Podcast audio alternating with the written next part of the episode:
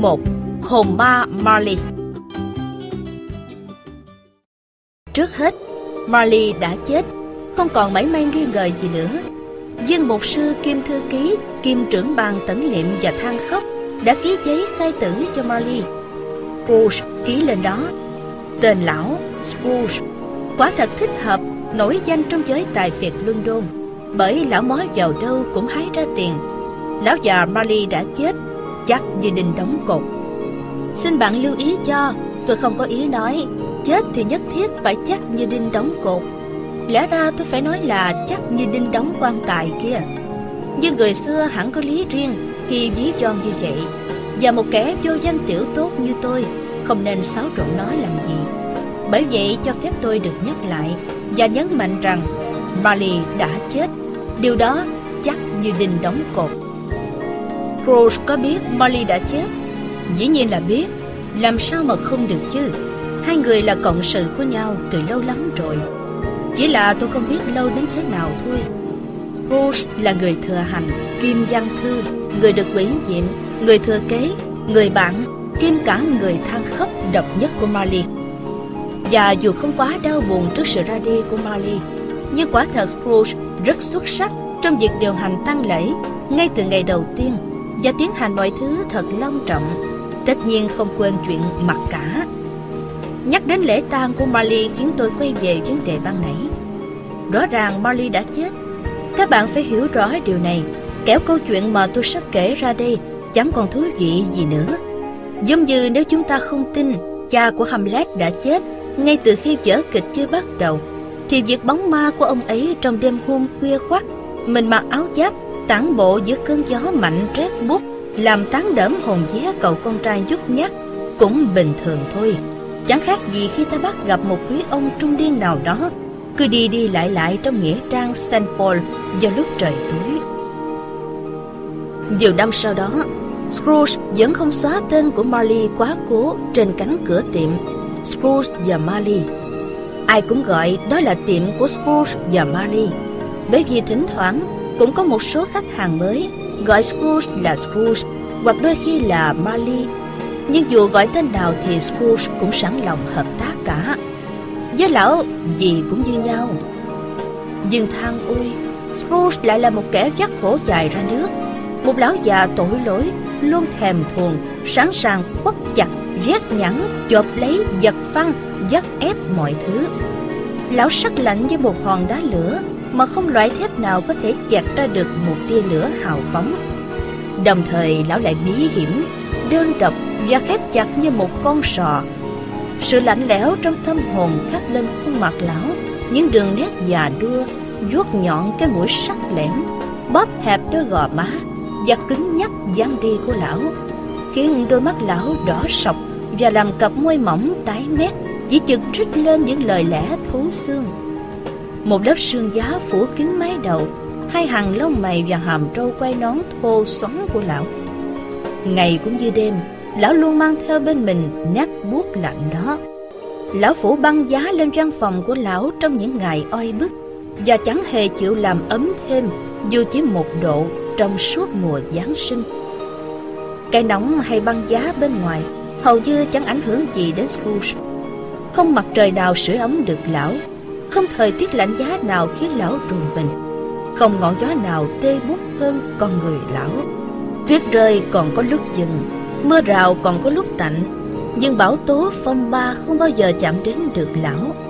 Mưa rơi tuyết đổ, Có thể tự hào hơn lão Ở duy nhất một điểm. Đó là, Tất cả rồi cũng sẽ chịu xuống và qua đi. Còn Scrooge thì chưa bao giờ chưa từng có ai chặn lão trên phố để chào hỏi vài câu thân mật. Đại loại như Ông Scrooge thân mến, ông có khỏe không? Hôm nào rảnh rỗi đến nhà tôi chơi nha. Chưa có gã hành khất nào Nài nỉ xin lão vài xu lẻ. Chưa có đứa trẻ nào nhờ lão xem giúp mấy giờ. Chưa có một người đàn ông hay phụ nữ nào Nhờ lão chỉ đường lấy một lần Trong suốt cuộc đời lão. Ngay cả những con chó dẫn đường cho người mù Xem ra cũng biết rõ lão. Mỗi khi thấy lão bước đến, chúng lập tức kéo chủ tránh ngay vào các lối ra vào của những ngôi nhà gian đường hay một mảnh sân nào đó, đồng thời giao dãy đuôi như muốn nói thà mù còn tốt hơn là có đôi mắt ác quỷ như ông ta, ông chủ à. Nhưng Scrooge chẳng thèm bận tâm. Lão chỉ thích có thế. Lão luôn né tránh mọi người trên đường đời tấp nập này.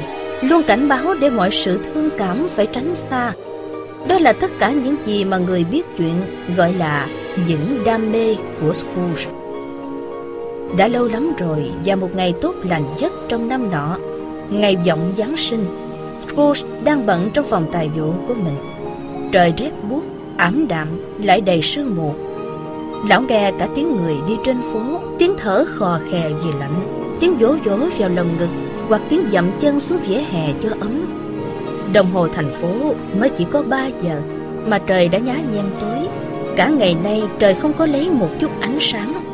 Sau khung cửa sổ của những văn phòng bên cạnh, ánh đến lập lòe chẳng khác gì các dệt hồng hồng bôi lên nền không khí nâu xỉn. Sương mù lấp kín từng kẽ hở, lỗ khóa và đặc sệt đến nỗi các nhà đối diện trông mờ mờ ảo ảo dù đoạn phố này rất hẹp. Trong đám mây xám xịt ủ rũ che khuất mọi thứ, người ta có cảm giác thiên nhiên ở ngay đây và đang ùn ùn kéo đến. Cánh cửa phòng tài vụ vẫn mở vì thế Scrooge có thể để mắt đến viên thư ký đang ngồi sao chép thư từ trong cái buồng nhỏ bé tăm tối, trông không khác gì cái nách. Ngọn lửa sưởi của Scrooge bé xíu, ấy vậy mà ngọn lửa của viên thư ký còn bé hơn nhiều, trông chẳng khác gì một hòn than. Tuy vậy anh ta không thể khơi thêm lửa, bởi Scrooge giữ cái hòm than trong phòng lão, và ngay trước khi viên thư ký cầm sẻn xúc than bước vào, thì lão đã biết tổng ý định và giấu nhẹm đi. Bởi thế viên thư ký chỉ còn biết quấn kín mũi và miệng trong chiếc khăn quàng cổ trắng, cố sưởi ấm bằng nến. Và dù trí tưởng tượng có phong phú và sáng tạo tới đâu, anh ta vẫn thất bại. Bỗng có tiếng nói vui vẻ cất lên. Chúc bác Giáng sinh vui vẻ, cầu Chúa che chở cho bác. Đó là cháu trai của Scrooge, người đang tiến đến bên lão Nhanh đến nỗi lão chưa kịp nghe thấy giọng nói. Thật ngớ ngẩn. Scrooge lên tiếng.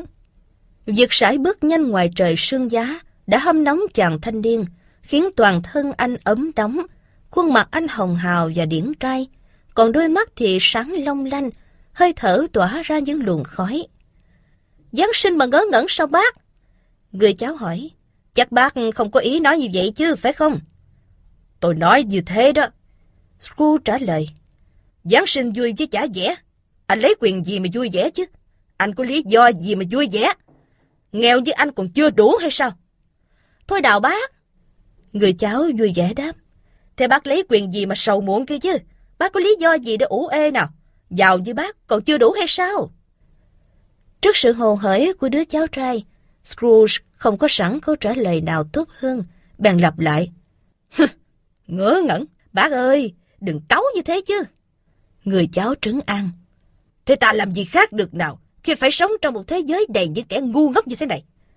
Ông bác đáp lại. Giáng sinh vui vẻ. Biến đi cái Giáng sinh vui vẻ. Giáng sinh chỉ là lúc anh phải trả hóa đơn mà không kiếm được xu nào. Là lúc anh già thêm một tuổi mà không dôi ra thêm được một giờ nào. Là lúc phải cân đối sổ sách và nhận ra mọi khoản mục trong đó đều hết hiệu lực, hết giá trị sau 12 tháng ròng. Nếu mà làm theo ý mình.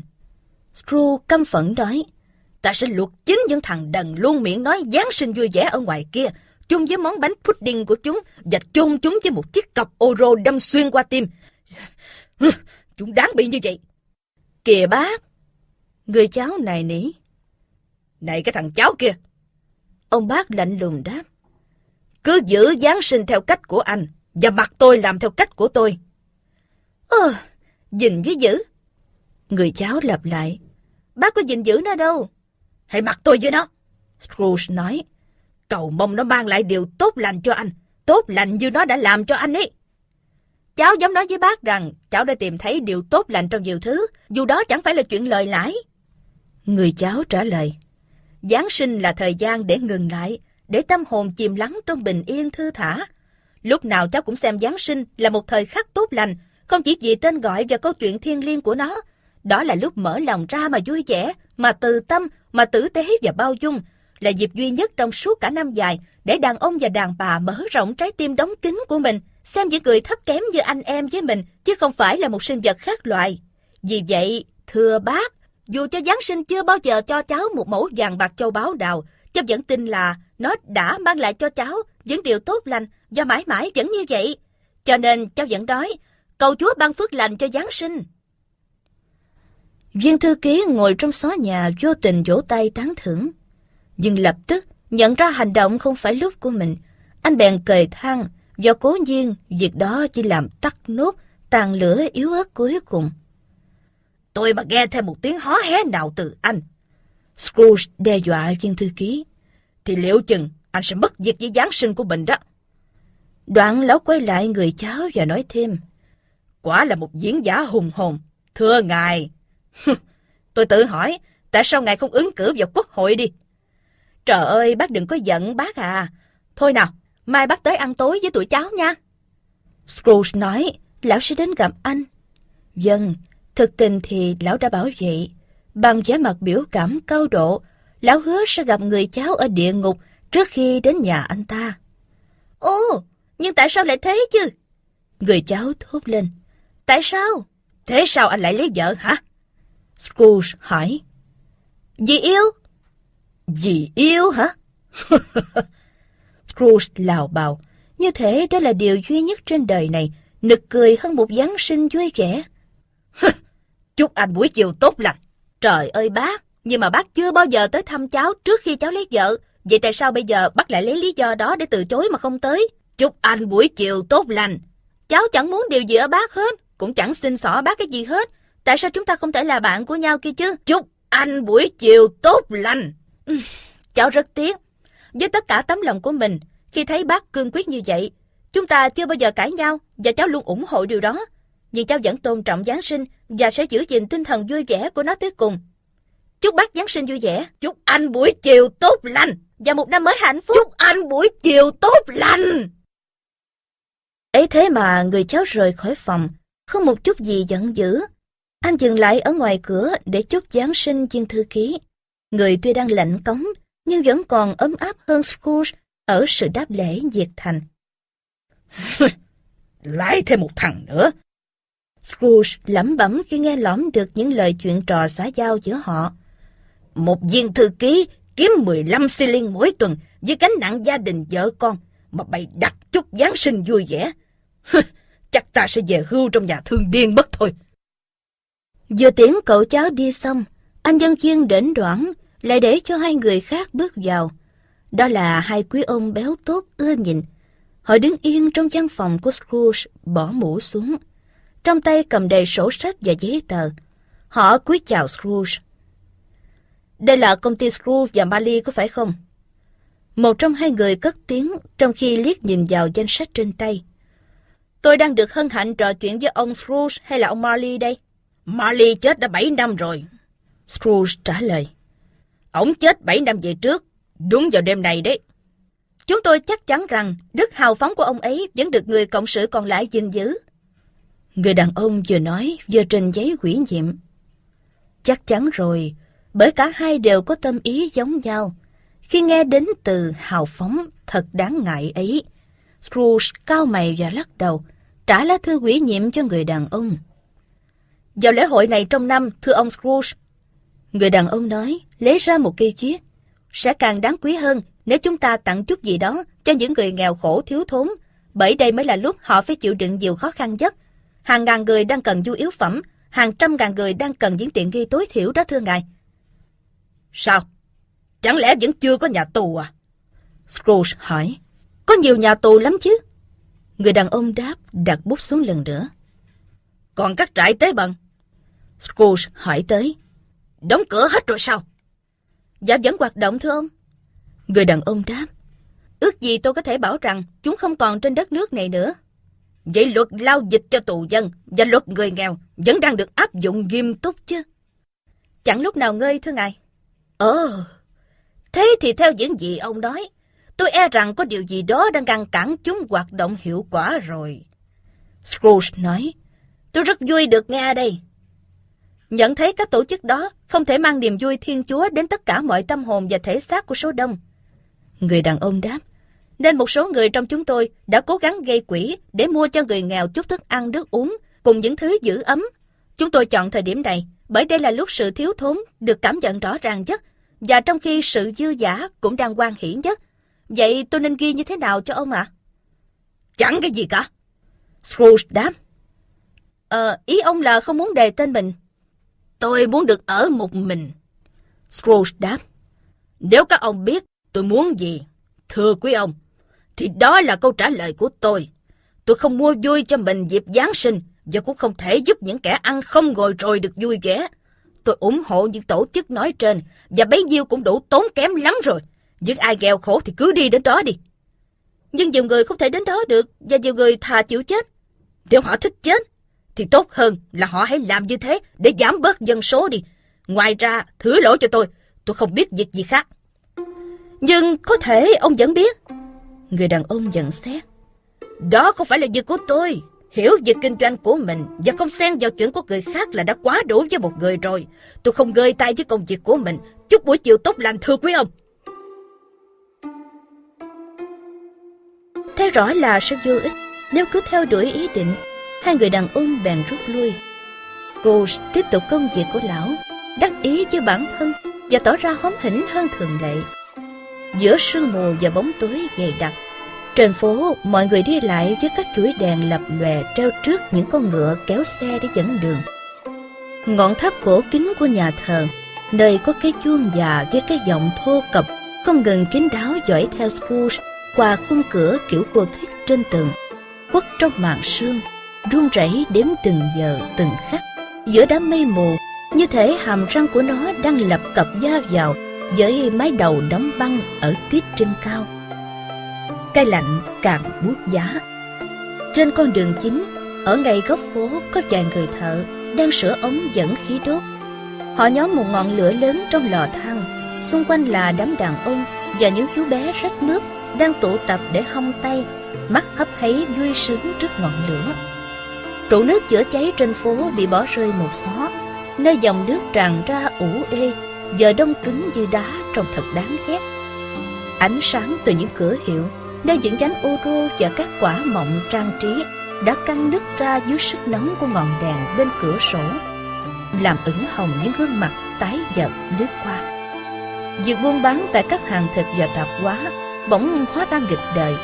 Tuy hàng họ được bày biện lộng lẫy, ấy vậy mà gần như không thể tin rằng chủ tiệm vẫn sẵn sàng kỳ kèo với khách hàng từng xu từ dinh thự kiên cố của mình, ngài thị trưởng ra lệnh cho 50 đầu bếp và quản gia phải giữ đúng tinh thần Giáng sinh của gia đình thị trưởng. Và ngay cả người thợ may ti tiện bị phạt 5 xi liên hồi thứ hai tuần trước vì tội say rượu và cư xử hung bạo trên phố, cũng quấy món bánh pudding trên gác xếp, trong khi người vợ gầy guộc của anh ta bồng đứa con nhỏ xông ra phố để mua thịt bò. Sương mù dày hơn và trời cũng lạnh hơn. Cái lạnh xuyên thấu, thấm sâu và tê buốt. Nếu như Thánh Dunstein quắp lấy mũi của ác quỷ bằng tiết trời giá lạnh này, thay vì dùng vũ khí quen thuộc, hẳn ông đã chiến thắng mỹ mãn. Một cậu bé bị cái lạnh và đói ngấu dài dò, gặm nhấm như thể chó gặm xương, đang gặp người nhìn qua lỗ khóa trên cánh cửa văn phòng của Scrooge, hát tặng lão một bài hát Giáng sinh.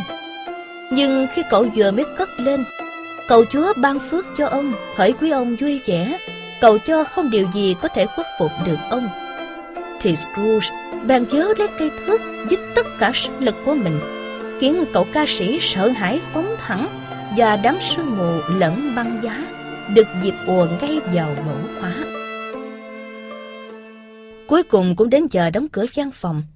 Đầy thâm ý, Scrooge rời khỏi ghế, và nhắc khéo đến điều mà viên thư ký lúc này cũng vừa thổi nến và đội nón vào, đang trông đợi. Chắc là anh muốn được nghỉ lễ cả ngày mai đúng không? Scrooge hỏi. Dạ nếu tiện thưa ông. Chẳng tiện gì cả. Scrooge đáp. Mà còn bất công nữa. Nếu tôi trừ lương anh nửa crown vì chuyện đó, hẳn anh sẽ nghĩ mình bị đối xử tệ bạc có đúng không? Viên thư ký cố gượng cười.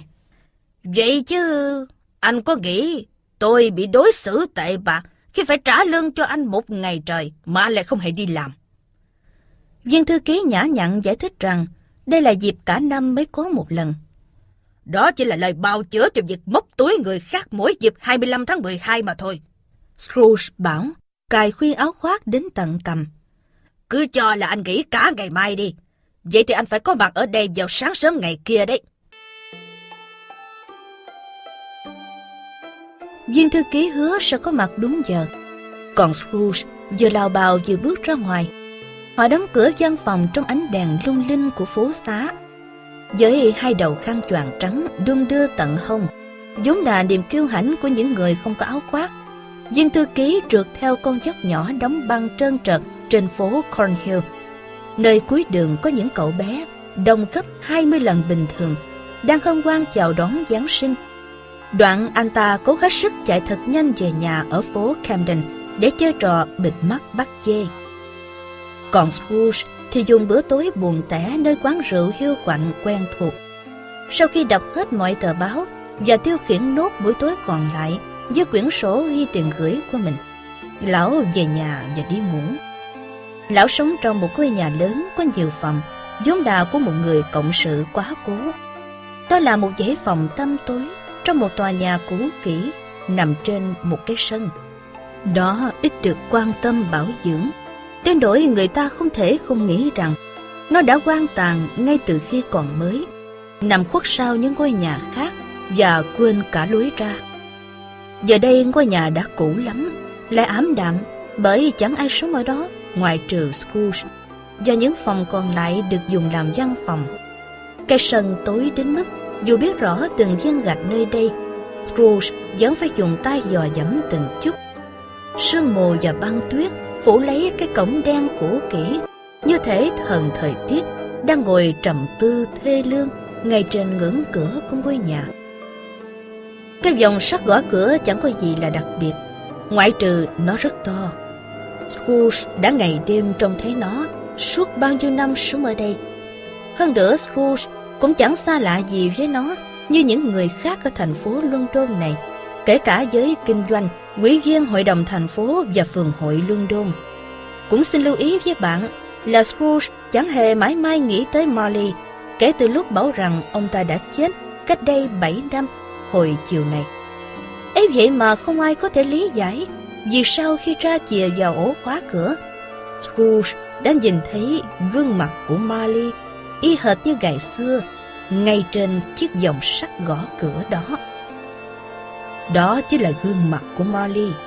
Chẳng phải là một cái bóng bình thường như những vật khác trong sân. Nó toát lên một thứ ánh sáng u buồn, chẳng khác gì con tôm hùm ương trong hầm rượu tối.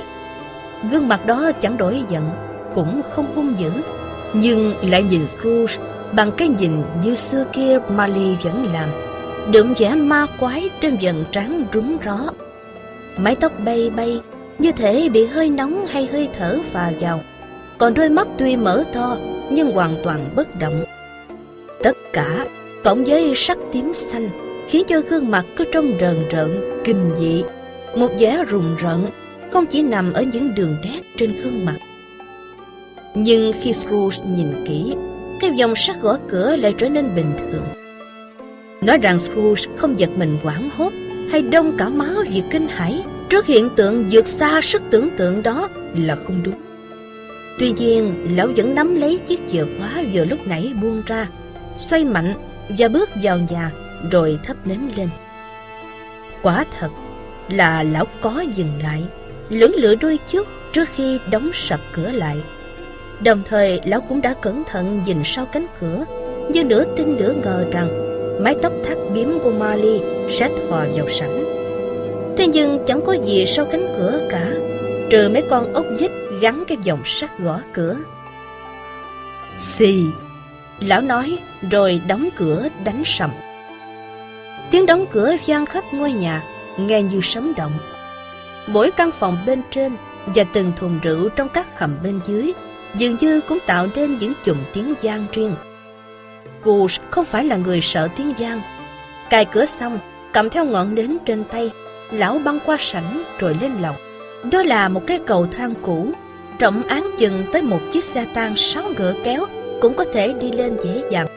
Với trục xe hướng về bức tường, còn cánh cửa xe thì hướng về dãy lan can.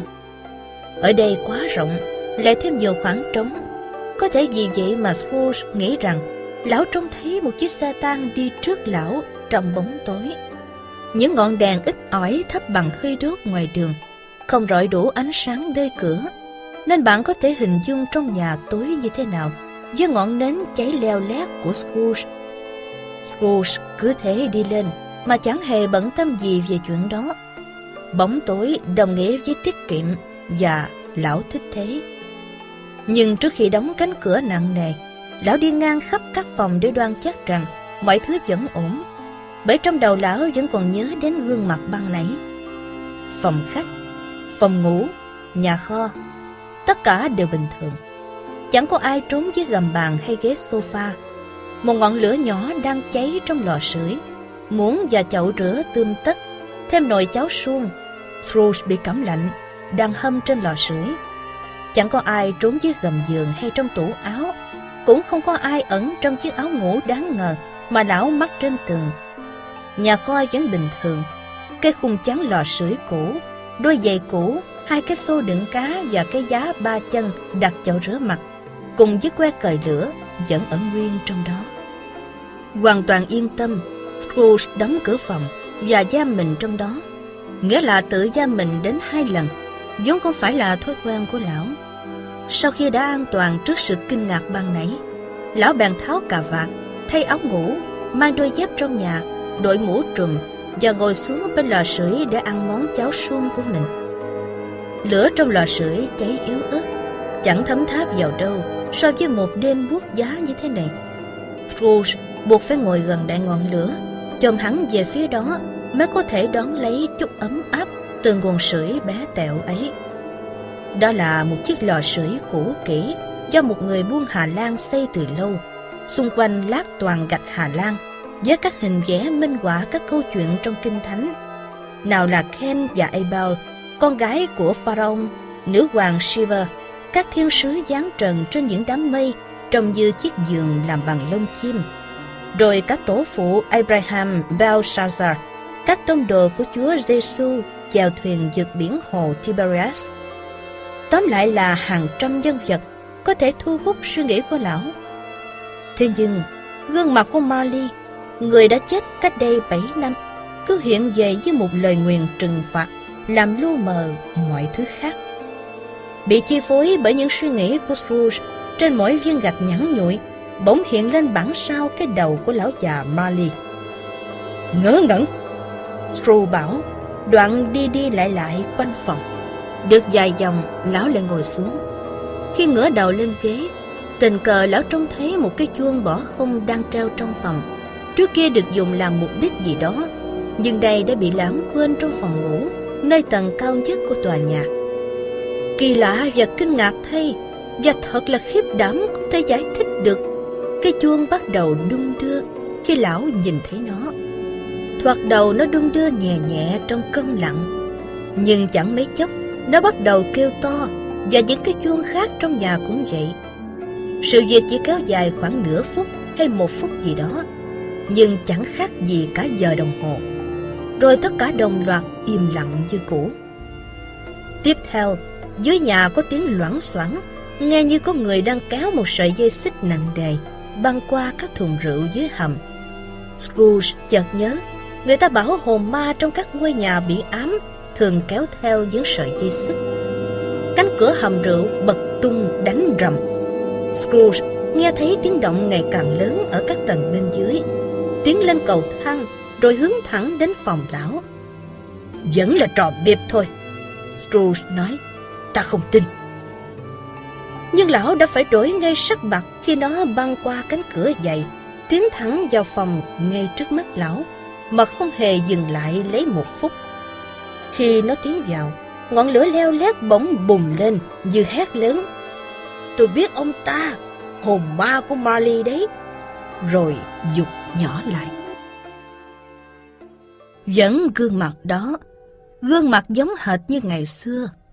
Một molly với mái tóc thắt bím, mặc áo gilet, mặc chiếc quần bó và đi giày ống, cũng chùm tóc thắt bím đó, chiếc áo khoác dài tới gối tưa cả sợi đó, và cả chòm tóc tua tủa lẫm chẩm trên đầu. Sợi xích mà ông ta kéo lê theo được cột thắt lại ở giữa thân người. Đó là một sợi xích dài quấn quanh người Marley như biếm tóc và được kết lên đó. Scrooge có dịp nhìn rất kỹ. Những cái hộp đựng tiền, chìa khóa, ổ khóa, sổ cái, chứng thư và những cái ví nặng trĩu làm bằng thép. Cơ thể của Marley trong suốt, do vậy mà Scrooge trong lúc quan sát và nhìn xuyên qua cái áo gilet của ông ta, có thể thấy cả hai cái nút lưng trên chiếc áo khoác. Scrooge thường nghe nói Marley là kẻ rỗng ruột, hay nói cách khác là kẻ không có lòng, và mãi đến bây giờ lão mới tin điều đó. Không, kể cả đến giờ lão cũng không tin điều đó, mặc dù có thể nhìn xuyên thấu bóng ma và thấy nó đứng ngay trước mặt mình. Dù cảm thấy ấn lạnh trước đôi mắt chết chóc lạnh lùng, và thấy rõ bề mặt sợi dạch của chiếc khăn tay đang buộc quanh cái đầu và cầm của Marley, điều mà trước đây lão không để ý. Rouge vẫn hoài nghi, không tin vào các giác quan của mình. Sao rồi? Scrooge hỏi, vẫn chua cay và lạnh lùng như mọi khi. Anh cần gì ở tôi? Nhiều lắm. Rõ ràng là giọng của Marley, không còn nghi ngờ gì nữa. Anh là ai? Hãy hỏi trước kia tôi là ai? Thế thì trước kia anh là ai? Scrooge lên giọng. Hiện tại thì anh là một cái bóng. Lão định nói, đã xuống âm phủ, nhưng rồi kịp đổi lại. Khi còn sống, tôi là cộng sự của anh, Jacob Marley. Anh có thể ngồi xuống được không? Scrooge hỏi và ngơ giật nhìn bóng ma. Được. Vậy thì hãy ngồi xuống đi. Scrooge hỏi thế, vì không biết liệu một hồn ma trong suốt có thể ngồi được không? Và trong trường hợp không thể, hẳn nó sẽ phải lúng túng đưa ra một lời giải thích nào đó. Tuy nhiên hồn ma đã ngồi xuống, đối diện với lò sưởi, như thể ông ta vẫn quen làm việc này. Anh không tin tôi. Hồn ma nhận xét. Tôi không tin. Scrooge trả lời. Nếu không tin vào các giác quan, liệu anh còn biết lấy gì làm bằng chứng cho sự hiện diện của tôi? Tôi không biết.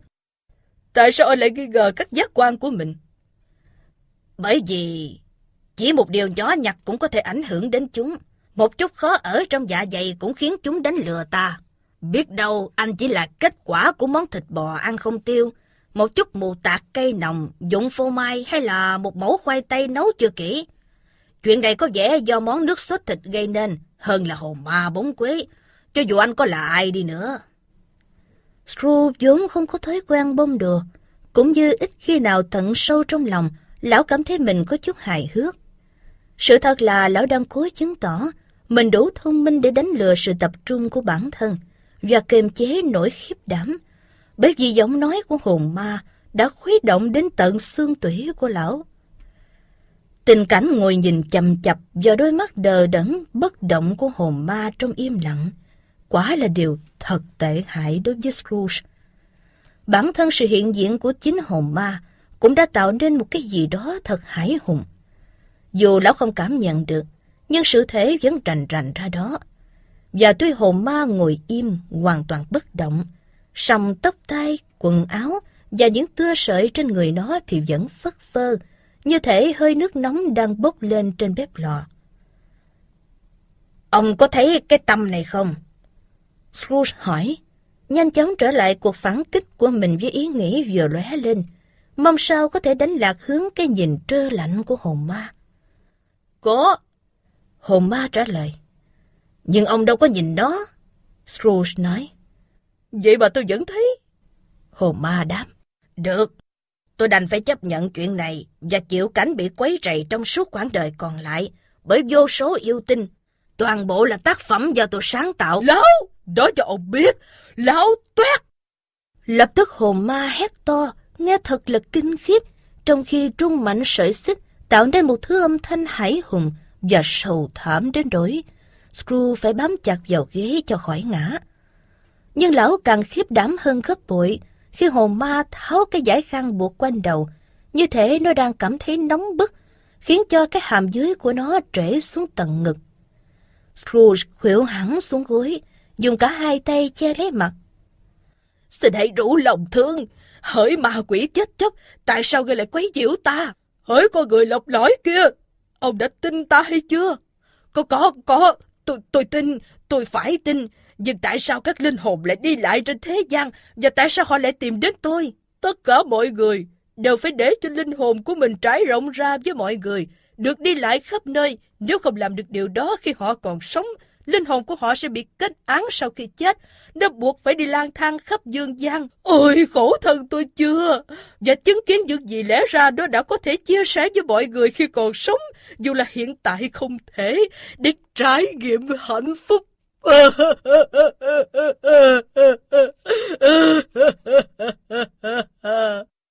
Hồn ma lại khóc rống lên, giật lấy cái xích lắc mạnh và vặn vẹo hai bàn tay mờ ảo của mình. Ông, ông bị cùm à? T tại sao vậy? Tôi phải mang sợi xích mà tôi đã rèn cho mình khi còn sống.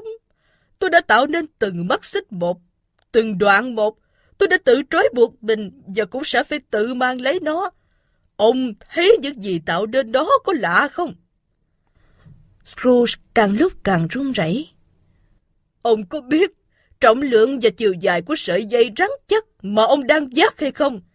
Cách đây bảy kỳ Giáng sinh, nó đã nặng và dài y hệt như vậy rồi. Kể từ đó ông đã không ngừng dốc sức rèn thêm cho đó đó. Quả là một sợi xích khổng lồ. Scrooge liếc nhìn xuống thân hình của mình trên sàn nhà. Cứ nghĩ sẽ thấy nó bị quấn quanh bởi một sợi xích sắt dài tới 50 hay 60 sải. Thế nhưng lão chẳng nhìn thấy gì cả. Jacob à! Lão khẩn này. Lão Jacob Marley à!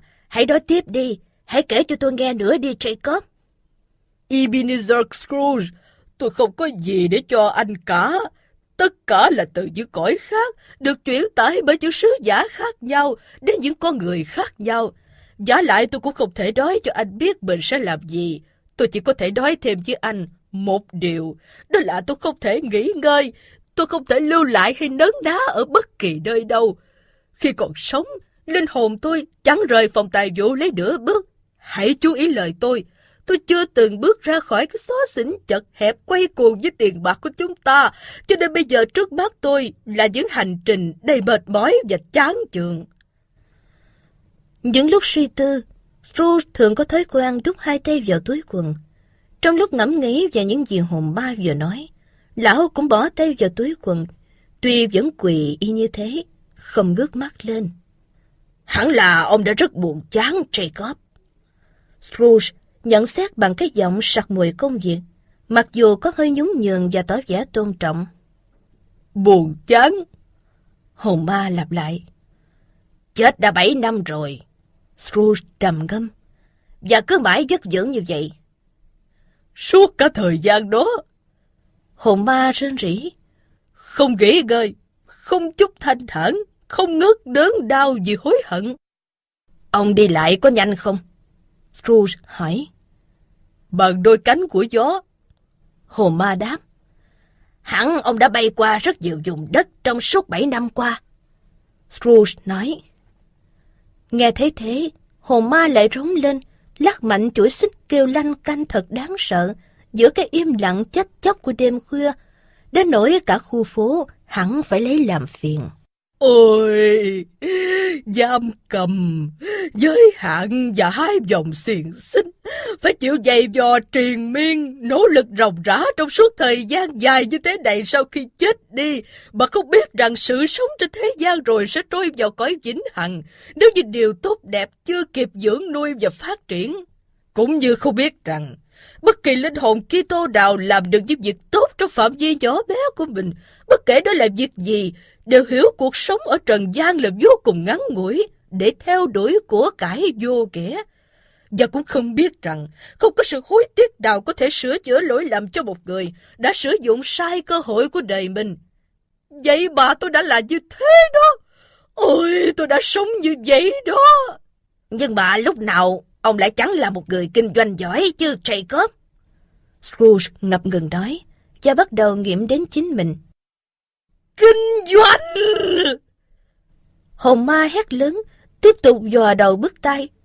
Trời ơi, con người mới là công việc kinh doanh của tôi, quỹ phúc lợi mới là công việc kinh doanh của tôi, hoạt động từ thiện, lòng trắc ẩn, sự độ lượng và tính nhân đức mới là công việc của tôi. Những thương vụ làm ăn trước kia chỉ đáng một giọt nước trong toàn thể đại dương những việc làm của tôi.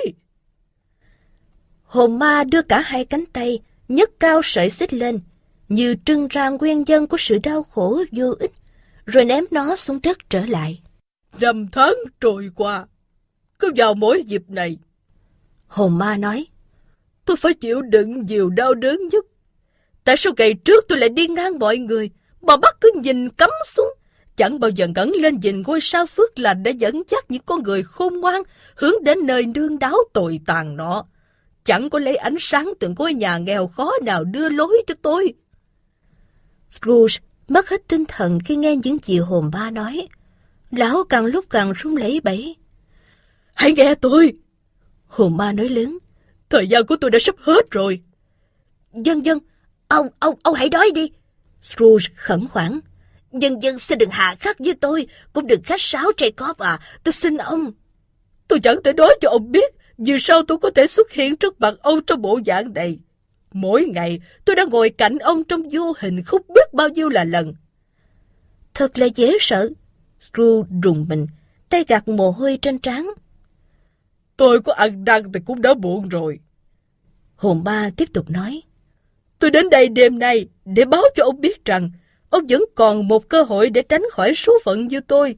Một cơ hội và một niềm hy vọng từ tôi, Ebenezer à. Ồ, Ông lúc nào cũng là bạn tốt của tôi. Scrooge nói, cảm ơn ông. Sẽ có ba linh hồn đến viếng thăm ông. Hồn ba tiếp tục. Scrooge gần như thất sắc khi nghe hồn ba nói vậy. Đó, đó mà là cơ hội và hy vọng mà ông vừa mới nói sao, Jacob? Lão ngập ngừng hỏi. Đúng vậy. Tôi... Uh, tôi nghĩ có lẽ là mình không nên... Scrooge nói. Nếu không có họ, hồn ma nói, ông sẽ không thể tránh khỏi vết xe đổ của tôi. Linh hồn thứ nhất sẽ tới gặp ông vào sáng sớm ngày mai, khi chuông điểm một giờ. Tôi không thể gặp cả ba cùng một lúc và chấm dứt nhanh chuyện này hay sao? Scrooge gợi ý. Linh hồn thứ hai sẽ đến gặp ông trong đêm kế tiếp, cũng đúng giờ đó. Và linh hồn thứ ba sẽ xuất hiện vào đêm sau nữa, khi chuông đồng hồ điểm xong tiếng thứ 12, ông sẽ không bao giờ gặp lại tôi nữa đâu. Vì bản thân mình, ông hãy nhớ những gì đã diễn ra giữa chúng ta. Vừa nói hồn ma vừa cầm lấy chiếc khăn trên bàn, buộc quanh đầu như cũ. Scrooge biết được nhờ nghe tiếng lốp cốp giao vào nhau của hai hàm răng khi hồn ma dùng giải băng cột lại đầu, cố định cái hàm dưới lại. Lão mạo hiểm ngước mắt lên lần nữa trông thấy vị khách siêu nhiên đang đứng thẳng trước mặt mình. Quanh thân người và khắp cánh tay ông ta bị trói bởi giải xích sắt. Hồn ma đi giật lùi ra xa, và cứ mỗi bước đi, cánh cửa sổ lại hé ra một chút. Khi nó đến sát bên, thì cửa sổ đã mở rộng. Hồn ma ra hiệu gọi Scrooge đến gần, và lão làm theo. Khi chỉ còn cách nhau hai bước chân hồn ma Marley giơ cao bàn tay ý bảo lão đừng tiến lên nữa. Scrooge đứng lại. Scrooge dừng lại, chẳng phải do ngoan ngoãn, mà bởi ngạc nhiên và khiếp đảm. Từ khi Marley giơ tay ra hiệu, lão bỗng nghe thấy có những âm thanh náo động không trung, những tiếng kêu thống khổ ăn đăng, những lời khóc than và huyền rủa bản thân. Sau khi lắng nghe trong giây lát, hồn ma cũng hòa vào giai điệu đau thương đó và trôi vào bầu trời đêm lạnh Scrooge đi theo đến cửa sổ, lòng hiếu kỳ khôn xiết và lão nhìn ra bên ngoài. Trong không trung đầy rẫy những hồn ma đang lang thang đó đi, vội vã không ngừng và than khóc thảm thiết. Ai ai cũng mang những sợi xích như hồn ma Mali. Một số ít có thể là các quan chức nhà nước tội lỗi bị xiên dính vào nhau, chẳng ai được tự do. Trong số đó có những người Scrooge từng quen biết khi họ còn sống. Lão khá quen biết một hồn ma lớn tuổi Mà áo xi lê trắng. Nơi mắt cá có buộc một cái két sắt to Đang gào thét thảm thương Vì không thể giúp một thiếu phụ đau khổ Bế trong tay đứa trẻ sơ sinh Trên bậu cửa bên dưới.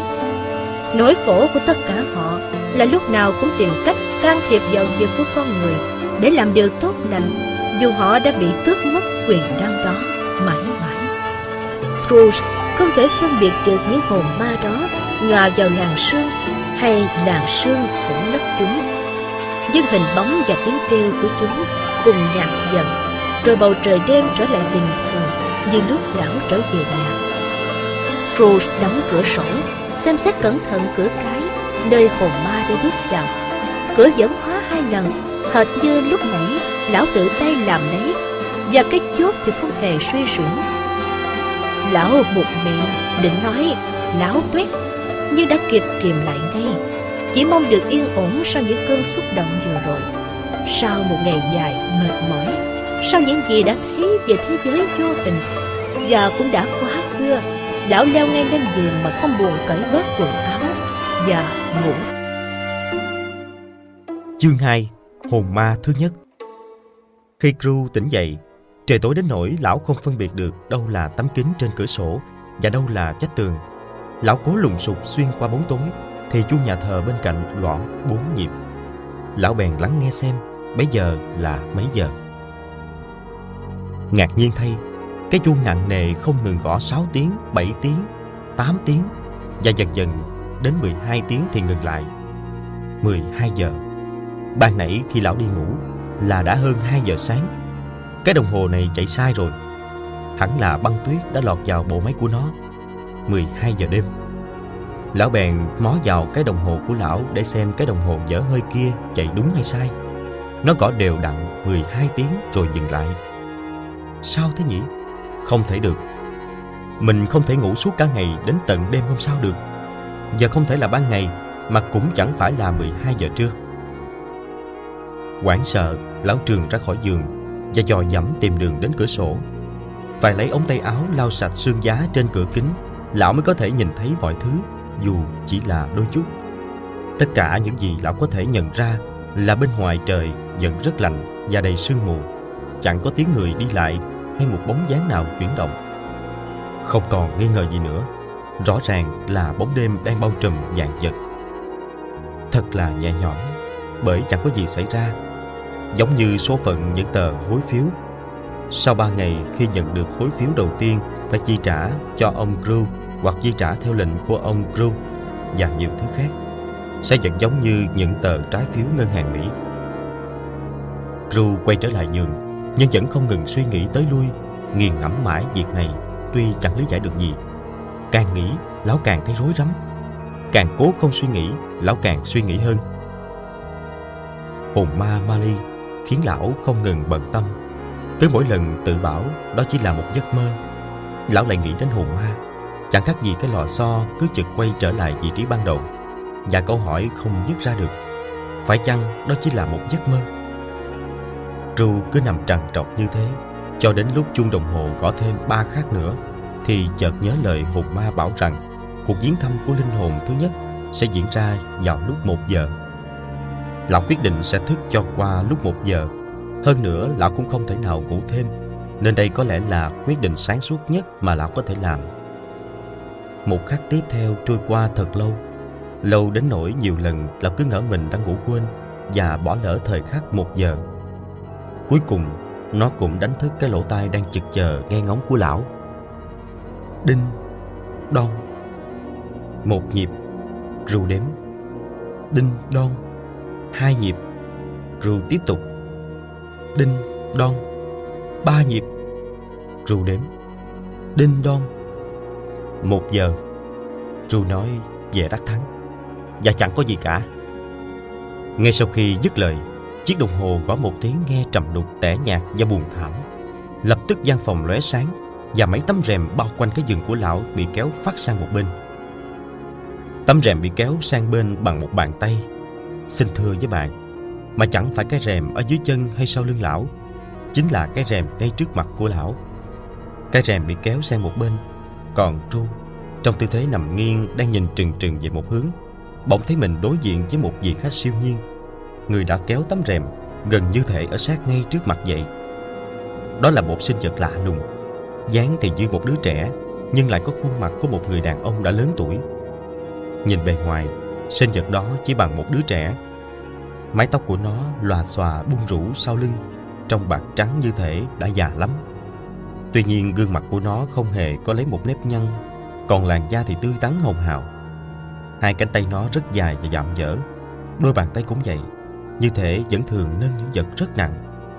Đôi chân và bàn chân của nó để trần Trông thật mảnh dẻ Sinh vật lạ mặc một cái áo trắng tinh Dài đến tận đầu gối Với sợi dây thắt lưng rực rỡ, Lấp lánh đẹp mắt Tay nó cầm một nhánh ô rô xanh mướt Và đối lập với hình ảnh mùa đông giá lạnh, ảm đạm cái áo của nó được điểm xuyết bằng những bông hoa màu hạ rực rỡ.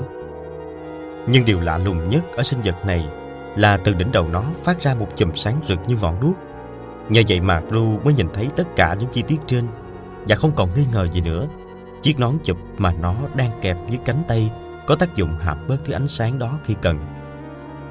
Tuy vậy, khi Crew nhìn kỹ thì đó chẳng phải là điều lạ lùng nhất của sinh vật này. Chiếc thắt lưng của nó lấp lánh tỏa sáng lúc chỗ này lúc chỗ khác, lúc tối mờ lúc rực rỡ, khiến cho sinh vật này khi ẩn khi hiện.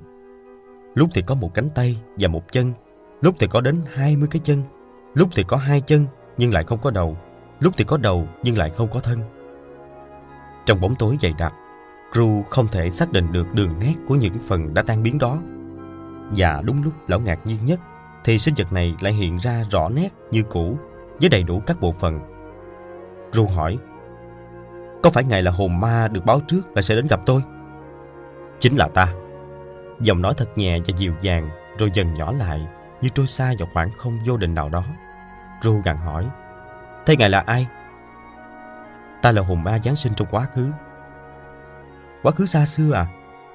Ru hỏi, Quan sát dốc dáng lùng tịch nhỏ bé của sinh vật Không, Quá khứ của ông đấy Nếu ai hỏi, có thể Ru sẽ không trả lời vì sao, Nhưng lão chỉ muốn thấy hồn ma trông ra sao trong cái mũ chụp Lão bèn khẩn khoản đề nghị điều đó với hồn ma Hồn ma la lớn, Cái gì?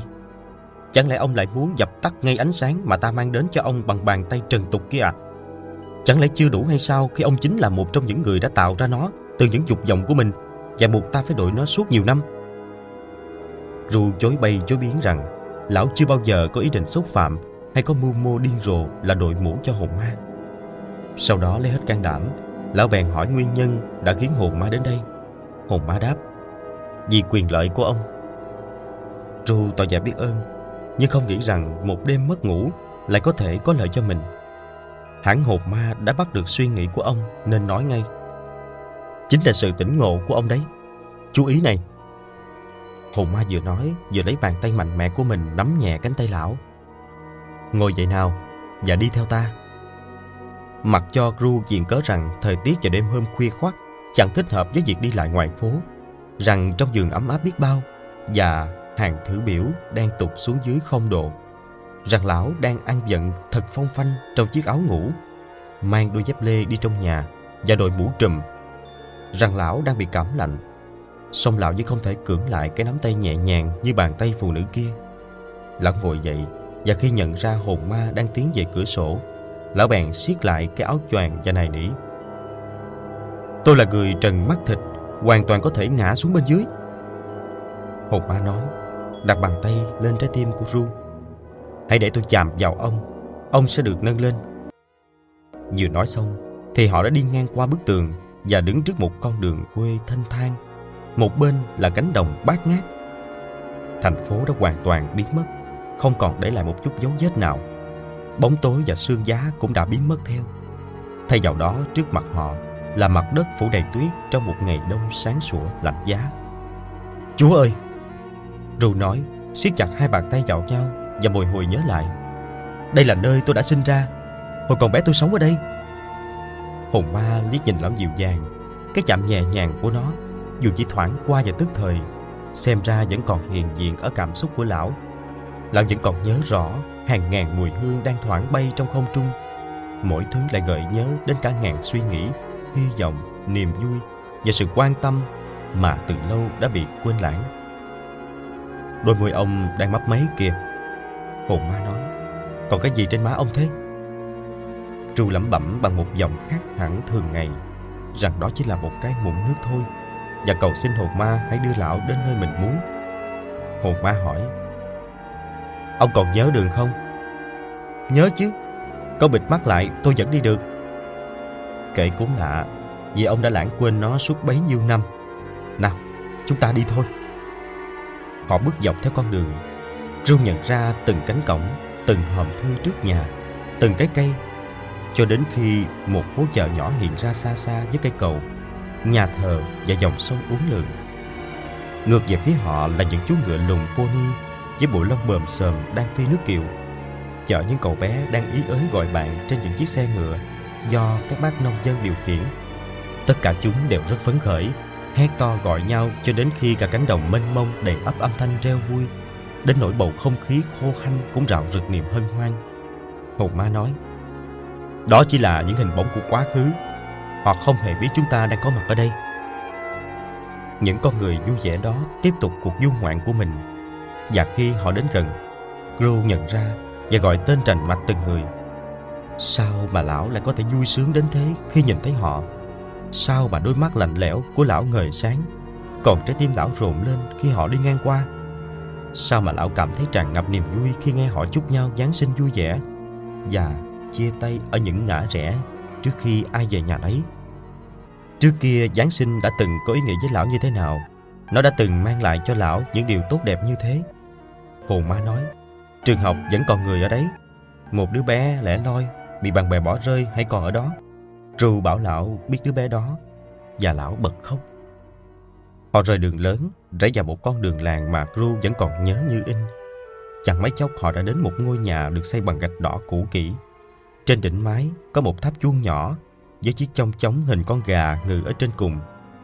Đó là một ngôi nhà lớn, Nhưng có số phận không may mắn, bởi trong những gian phòng lớn, hiếm khi có người ở. Tường thì ẩm mốc, cửa sổ thì dở, còn những cánh cổng thì hư mục, đổ nát.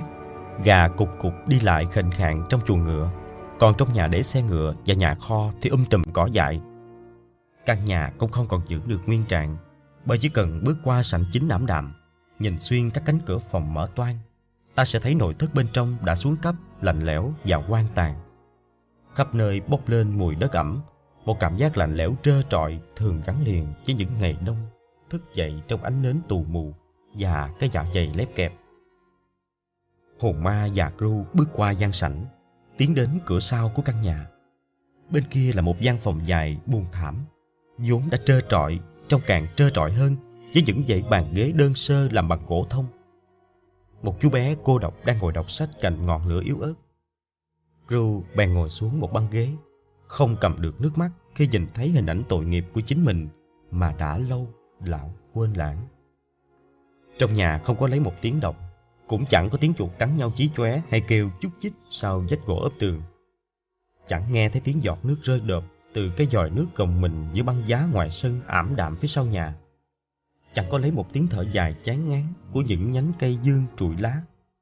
Cái cửa nhà kho trống quơ trống quát cũng đứng trơ ì, chẳng thèm động đậy thậm chí cũng chẳng nghe thấy tiếng lửa reo tí tách. ấy vậy mà tất cả là dịu dàng lay động trái tim của Gru, khiến cho nước mắt của lão càng lúc càng tuôn ra nhiều hơn. Hồn ma chạm nhẹ vào cánh tay của lão, chỉ về phía cậu bé Gru đang chăm chú đọc sách. Đột nhiên xuất hiện một người đàn ông trong trang phục lạ, một con người hoàn toàn có thật đang đứng ngoài cửa sổ, trên thắt lưng dắt một cái rìu, tay cầm cương dắt một con lừa đang thồ gỗ. Gru reo lên hồ hởi. Ủa, Alibaba đây mà. Đó chính là anh chàng Alibaba thân quen thật thà đáng mến. Phải phải tôi biết mà. Có một lần vào dịp Giáng sinh, khi đứa trẻ cô độc này bị bỏ rơi ở đây một mình, anh ấy đã đến. Lần đầu tiên trong đời, tội nghiệp thằng bé, rồi Valentine nữa. Cùng với người anh trai quan giả của mình là Orson. Họ đây này, còn cái gã đã bị bỏ vào ngăn kéo khi ngủ tại thành Damascus ấy, tên là gì nhỉ? Ngài có thấy không? Tên giữ người của vị vua Hồi giáo bị thần linh chống ngược cái chuối đấy. Đáng đợi hắn. Tôi rất hào hứng với chuyện đó. Hắn ta cưới con gái nhà quyền quý làm gì cơ chứ? Nếu được nghe Ru huyên thuyên về những đề tài này bằng giọng điệu cao hứng pha lẫn những tràng cười sảng khoái, Cộng thêm nhìn thấy vẻ mặt đầy phấn khích của lão như thế này Hẳn các bạn làm ăn của lão phải đáng kinh ngạc lắm Gru hí hửng reo lên Ô, đó là con vẹt Một con vẹt màu xanh lá, đuôi vàng Chiếc màu một chĩa lên từ đỉnh đầu Trông giống như mớ rau diếp Robin Russo tội nghiệp. Nó gọi anh ta như thế Khi anh ta trở về sau chuyến dông thuyền quanh hòn đảo. Robin Russo tội nghiệp. Anh ở đâu? Robin Russo? Người đàn ông đó nghĩ mình đang nằm mơ, Nhưng không phải thế. Chính con vẹt nói chứ chẳng phải ai khác. Ôi, anh chàng thứ sáu đã chạy trối chết Để tìm lạch suối nhỏ đây này. Xin chào xin chào. Thế rồi Ru đột nhiên thay đổi tâm trạng. Một điều khác hẳn với tính cách bình thường của lão Và nói Tội nghiệp thằng bé Rồi lại khóc. Ru thì thào Tôi ước gì nhưng giờ đã quá muộn rồi. Ru thì thào và nút tay vào túi áo Và nhìn về chú bé Ru Sau khi đã lấy ống tay áo lau khô mắt. Hồn ma hỏi Ông ước gì? Chẳng có gì hết, chẳng gì cả. Đêm qua có một thằng nhỏ đang đứng trước cửa tiệm của tôi và hát bài Giáng sinh.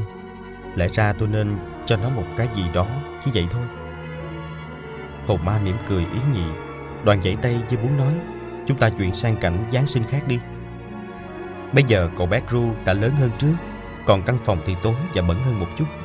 Những ô ván trên tường co lại, Cửa sổ thì bụt nứt. Những mảnh vữa trên trần rơi xuống Để lộ các thanh gỗ mỏng. Thế nhưng tại sao lại như thế? Thì cả Ru cũng không biết. Lão chỉ biết quả thật mọi thứ từng như thế, Mọi chuyện đã xảy ra như thế. Và cậu bé Crew lại lẻ loi một mình Trong khi tất cả bạn bè khác đã về nhà nghỉ lễ. Cậu bé Crew không đọc sách nữa, Mà đang đi tới đi lui về gián trường.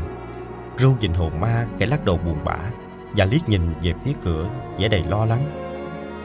Cửa mở, Và một đứa bé gái, Nhỏ hơn cậu bé nhiều, Chạy ùa vào, Choàng tay qua cổ cậu, hôn lấy cậu như thể muốn nói, Anh trai vô cùng yêu dấu của em.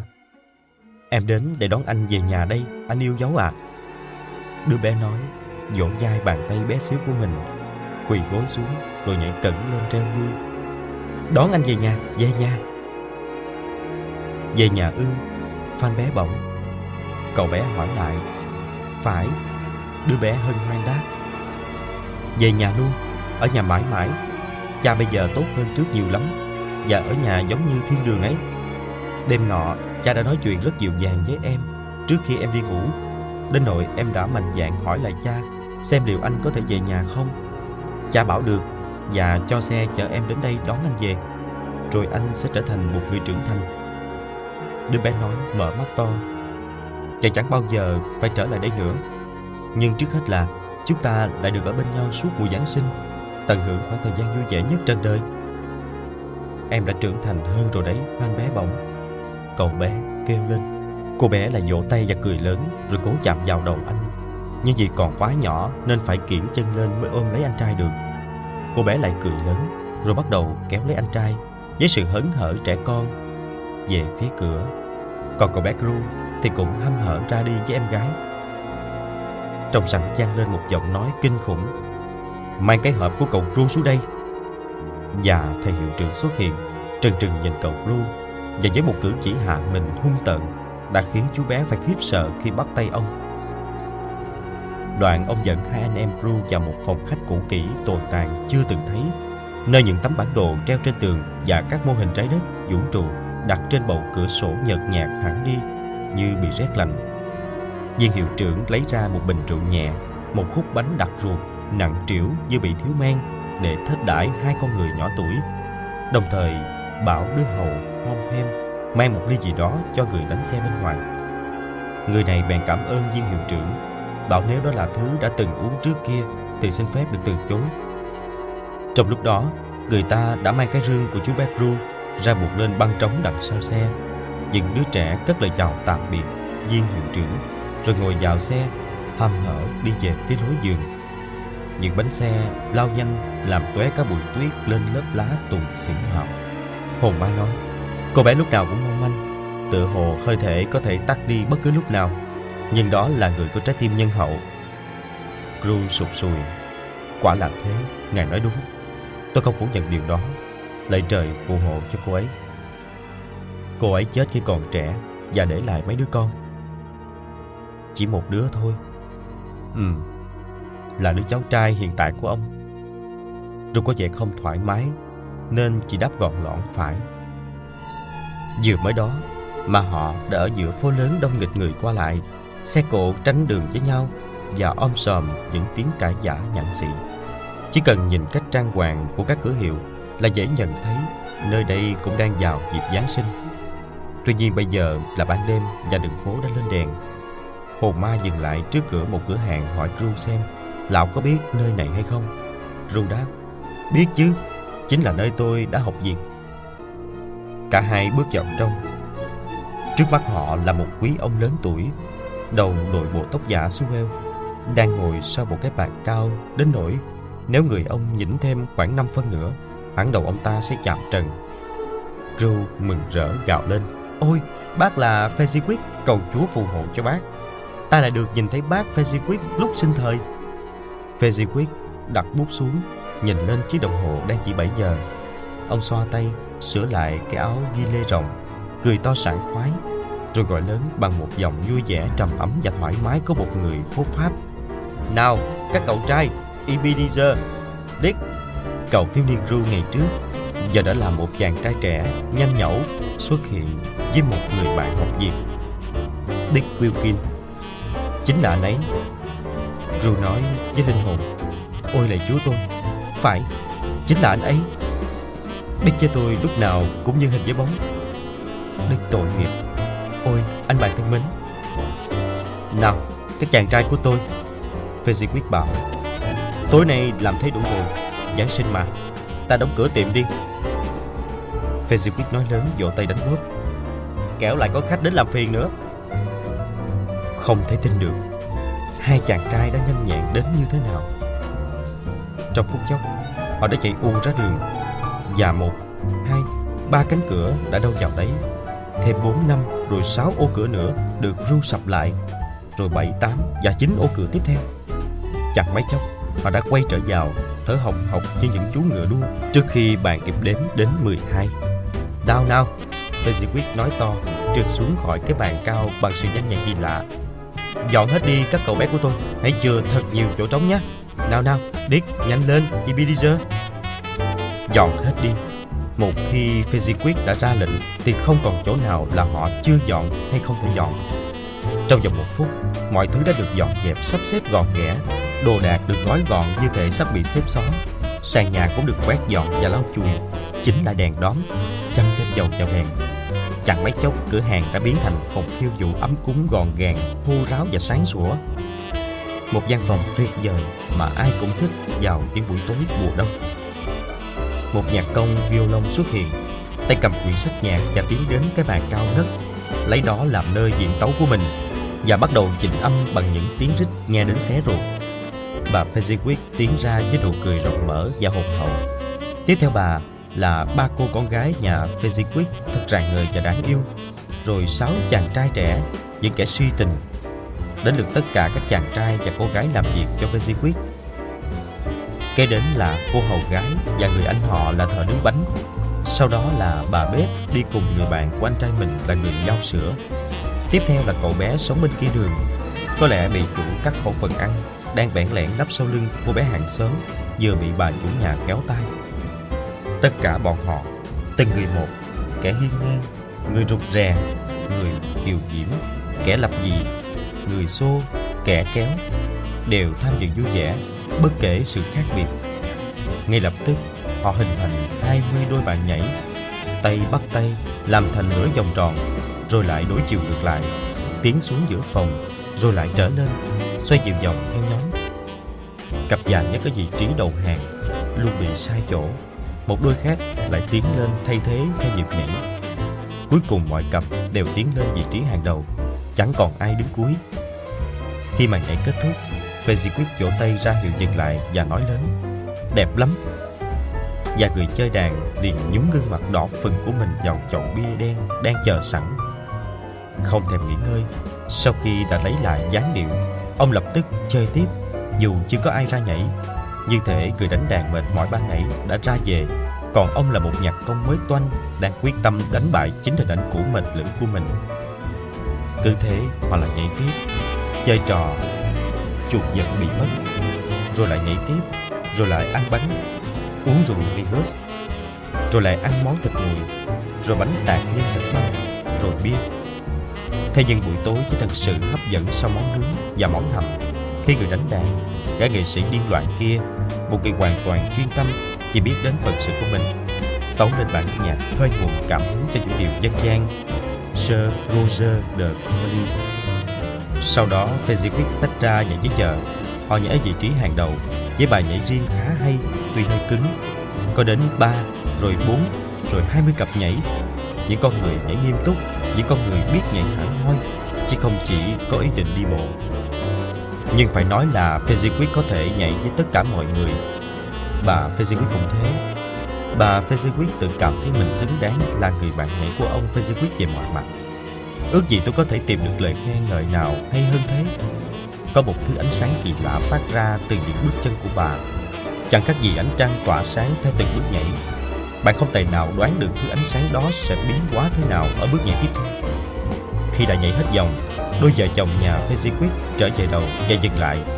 Tay trong tay, cúi chào tao nhã và lùi qua các cặp khác trở lại vị trí ban đầu. Fezziquid lại tiếp tục nhảy bật lên. Hai bàn chân thoăn thoắt đá chéo qua lại thật điêu luyện, không hề bị loạn choạng. Khi đồng hồ điểm 11 tiếng, buổi dạ dụ kết thúc.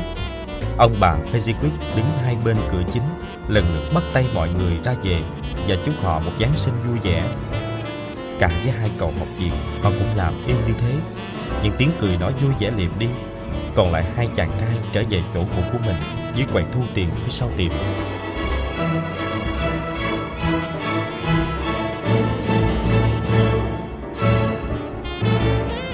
Trong suốt thời gian đó, Gru hành xử như một kẻ mất trí. Tâm hồn và trái tim của lão như sống lại ngày cũ. Trong chàng thanh niên Gru ngày nào, chính mắt lão đã trông thấy mọi thứ, nhớ lại mọi thứ, tận hưởng mọi thứ và trải qua một cảm giác bồi hồi xúc động kỳ lạ nhất. Mãi đến khi khuôn mặt rạng rỡ của hai chàng trai ngoảnh đi, lão mới sực nhớ đến linh hồn và nhận ra rằng nó đang nhìn xuống lão với ngọn lửa đang bừng cháy trên đầu. Hồn ma nói, chỉ một việc nhỏ cũng đủ để những con người quê kịch này biết ơn vô ngần. Ru lặp lại, nhỏ à? Hồn ma ra hiệu bảo, lão hãy lắng nghe hai chàng trai đang hết lòng ca ngợi Fezziquid. Rồi nó nói, chẳng phải thế sao?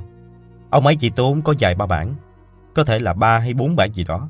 Chỉ tốn có thế mà được ca ngợi hết lời, thì liệu có quá không? Dĩ nhiên là không rồi. Ru hăm hở trả lời một cách vô thức như tính cách xưa kia của lão. Chỗ ấy có là bao.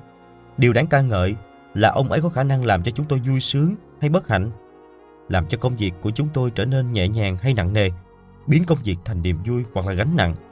Quyền năng của ông ấy nằm ở lời nói giảnh nhịn ở những điều rất nhỏ nhặt bình thường, không thể đong đếm được.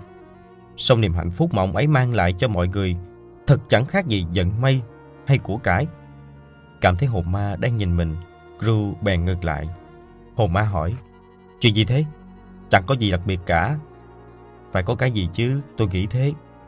Không, không có gì cả. Ước gì tôi có thể nói vài lời với người thư ký của mình ngay bây giờ. Chỉ vậy thôi. Chàng trai Gru dặn nhỏ ngọt đèn miệng thì thầm câu ước. Trong lúc đó, ru già và hồn ma lơ lửng cạnh nhau trong không trung. Hồn ma thúc giục. Thời gian của ta sắp hết rồi, nhanh lên nào. Lập tức một điều kỳ diệu khác xảy ra. Một lần nữa, Ru lại trông thấy hình ảnh của mình trong quá khứ. Tuy nhiên giờ cậu thanh niên Ru đã trở thành một người đàn ông đang độ thành đạt nhất. Gương mặt anh ta tuy chưa có những đường nét khắc nghiệt và cứng rắn như sau này, nhưng cũng đã bắt đầu biểu lộ các dấu hiệu của sự âu lo hám lợi. Trong ánh mắt của anh đã hiện lên hình ảnh của động cơ tham lam, hào háo không ngừng và cho thấy nỗi đam mê đã bám rễ, nơi sau này sẽ phủ kín một tàn cây lớn. Anh ta không ngồi một mình, mà bên cạnh là một phụ nữ xinh đẹp trong chiếc áo tang. Mắt cô đầy nước, long lanh bởi ánh sáng phát ra từ hồn ma của Giáng sinh quá khứ. Sẽ chẳng hề hấn gì đâu, người phụ nữ nhỏ nhẹ nói. Với anh đó chỉ là chuyện rất nhỏ Một thần tượng khác đã thay thế em Và nếu đó có thể khiến anh cảm thấy vui vẻ, thoải mái như em đã cố làm Thì em sẽ không có lý do gì để đau buồn Thần tượng nào cái chứ? Gru thời trẻ cãi lại Một thần tượng làm bằng vàng. Đó là sự công bằng của cuộc sống. Gru thời trẻ nói, chẳng có gì khó chịu bằng sự nghèo nàn và theo đuổi ước mơ làm giàu chẳng phải là một việc đáng tội. Anh đã trở nên sợ hãi cuộc sống quá mức. Người phụ nữ dịu dàng đáp, mọi hy vọng của anh đã nhập lại thành một hy vọng duy nhất, trở thành một con người hám lợi. Em đã nhìn thấy những khát vọng đáng quý hơn trong anh rơi rụt dần, cho đến khi anh chỉ còn biết đam mê thu lợi. Có phải thế không? Vậy thì sao nào? Ru thời trẻ dặn lại. Ngay cả nếu như tôi có thể trở nên mánh khóe, mưu mẹo hơn thì sao nào? Tôi đối với em không hề thay đổi. Người phụ nữ lắc đầu. Đúng không nào? Bản hôn ước giữa chúng ta nay đã không còn giá trị. Nó được ký kết lúc chúng ta còn nghèo và hài lòng với điều đó. Cho đến khi chúng ta có thể cải thiện số phận của mình bằng sự cần cù nhẫn nại. Nhưng anh đã thay đổi. Trước kia anh là một người hoàn toàn khác. Lúc đó tôi chỉ là một cậu bé. Ru thời trẻ đáp. Mất hết kiên nhẫn.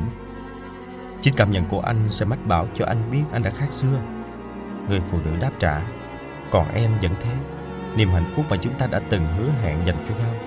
Khi hai ta là một, giờ đây lại đầy rẫy thống khổ bởi chúng ta không còn là một nữa. Em đã suy nghĩ rất nhiều về điều này. Nhiều đến mức em cảm thấy đã đủ và có thể giải phóng cho anh. Nhưng tôi có bao giờ muốn chia tay đâu chứ? Bằng lời nói thì chưa, chưa bao giờ. Thế thì bằng gì nào, theo em? Bằng sự thay đổi tâm tính của anh, bằng một linh hồn nay đã khác, bằng một không gian sống giờ đã không còn như xưa, bằng một hy vọng khác rằng anh sẽ đạt được kết cục lớn lao, bằng tất cả những gì đã khiến anh trân trọng tình yêu mà em dành cho anh.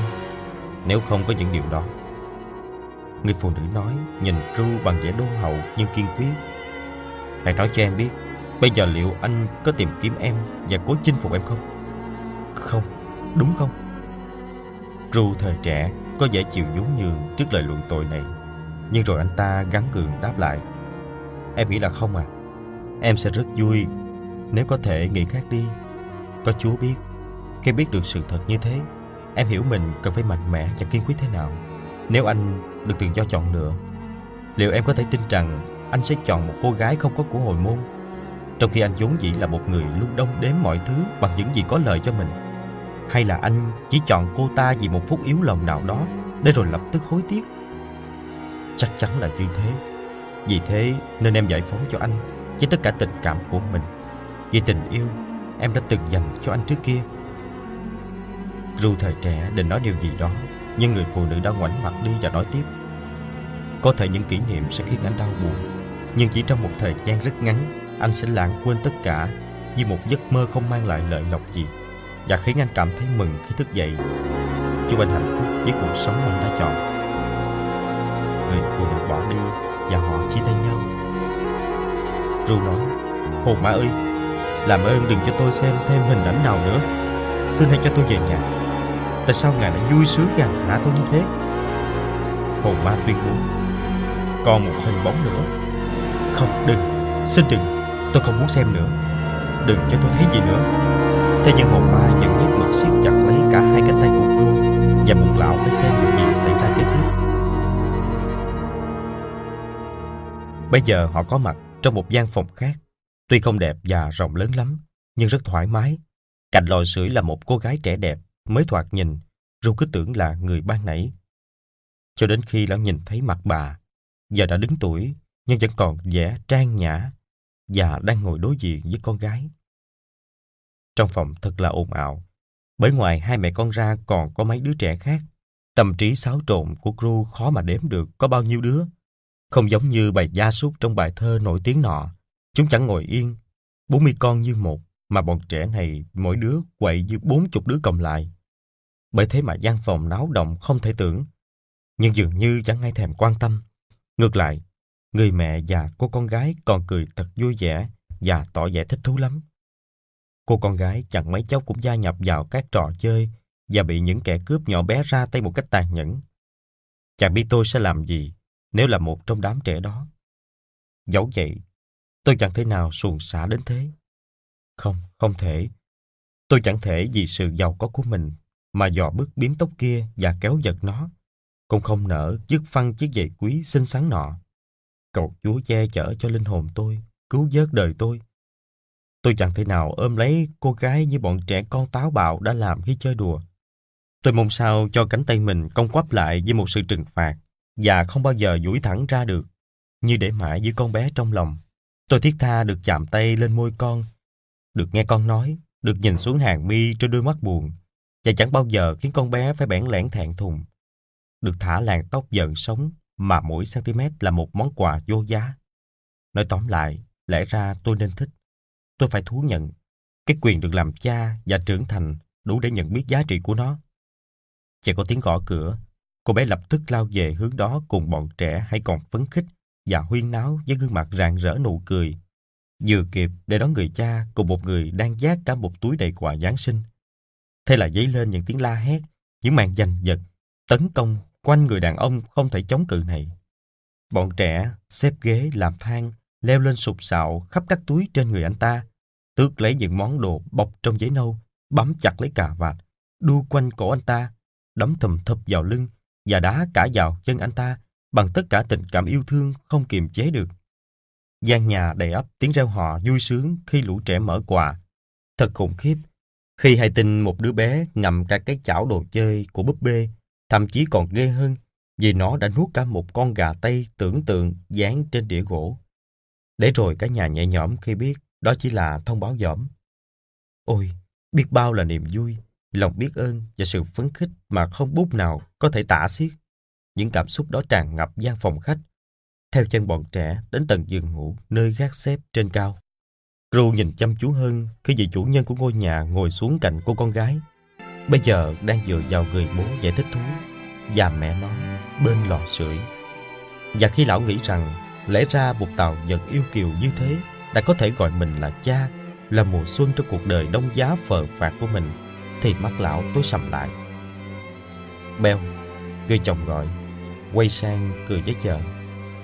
Chiều nay anh trông thấy một người bạn cũ của em đấy. Ai thế anh? Em đoán xem. Làm sao em đoán được? Thôi đi, em không biết đâu. Người vợ đáp rồi cười. Ông Ru ư? Chính là ông ấy. Anh đi ngang qua cửa sổ văn phòng ông ấy, thấy cửa vẫn còn mở và ông ấy thắp nến bên trong. Anh không thể không nhìn vào. Nghe nói người bạn làm ăn của ông ấy đang hấp hối, nên ông ấy ngồi có một mình. Khá là cô độc, anh nghĩ là thế. Hồ má ơi, Ru nói bằng một giọng vợ hòa. Hãy đưa tôi đi khỏi chỗ này. Hồ má nói, tôi đã nói với ông rằng đây chỉ là hình bóng của quá khứ mà thôi. Đó chỉ là những gì đã xảy ra. Đừng đổ lỗi cho tôi chứ. Hãy đưa tôi đi, tôi không thể chịu đựng được nữa. Lão quay sang hồn ma và bắt gặp nó đang nhìn mình bằng một khuôn mặt kỳ lạ, được kết hợp từ tất cả những khuôn mặt mà lão vừa gặp. Hãy để tôi yên, hãy đưa tôi về nhà. Đừng ám tôi nữa. Trong cơn giật lộn, nếu có thể gọi đó là cơn giật lộn với một hồn ma vô hình, không hề bị ảnh hưởng bởi đối phương, Rượu nhận thấy ánh sáng của nó vượt lên cao hơn và rực sáng hơn. Lờ mờ nhận ra tác động của nguồn sáng ấy với mình. Rưu bèn chộp lấy cái nón chụp và đột ngột úp lên đầu hồn ma. Hồn ma lọt thỏm vào bên dưới, bị phủ kín bởi cái nón chụp. Tuy đã lấy hết sức để ấn xuống, song tru vẫn không thể che kín ánh sáng đang cố luồn qua dầm nón, tràn ra mặt đất. Ru cảm thấy kiệt sức và buồn ngủ, không thể cưỡng được.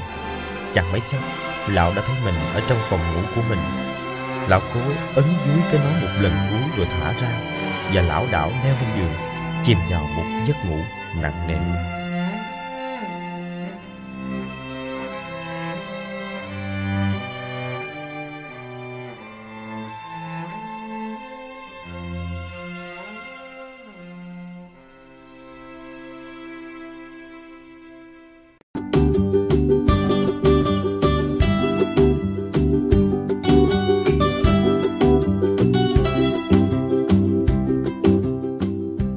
Chương 3 Hồn ma thứ hai.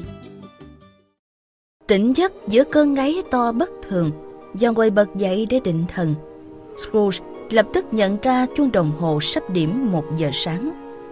Lão chợt nhớ, Mình đã thức dậy thật đúng lúc, Vừa dặn để đón tiếp vị sứ giả thứ hai, Được đặt phái đến Theo lời tiên báo của Jacob Marley.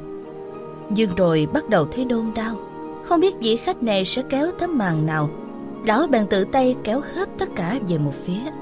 Đoạn tiếp tục nằm xuống Và chăm chú nhìn quanh.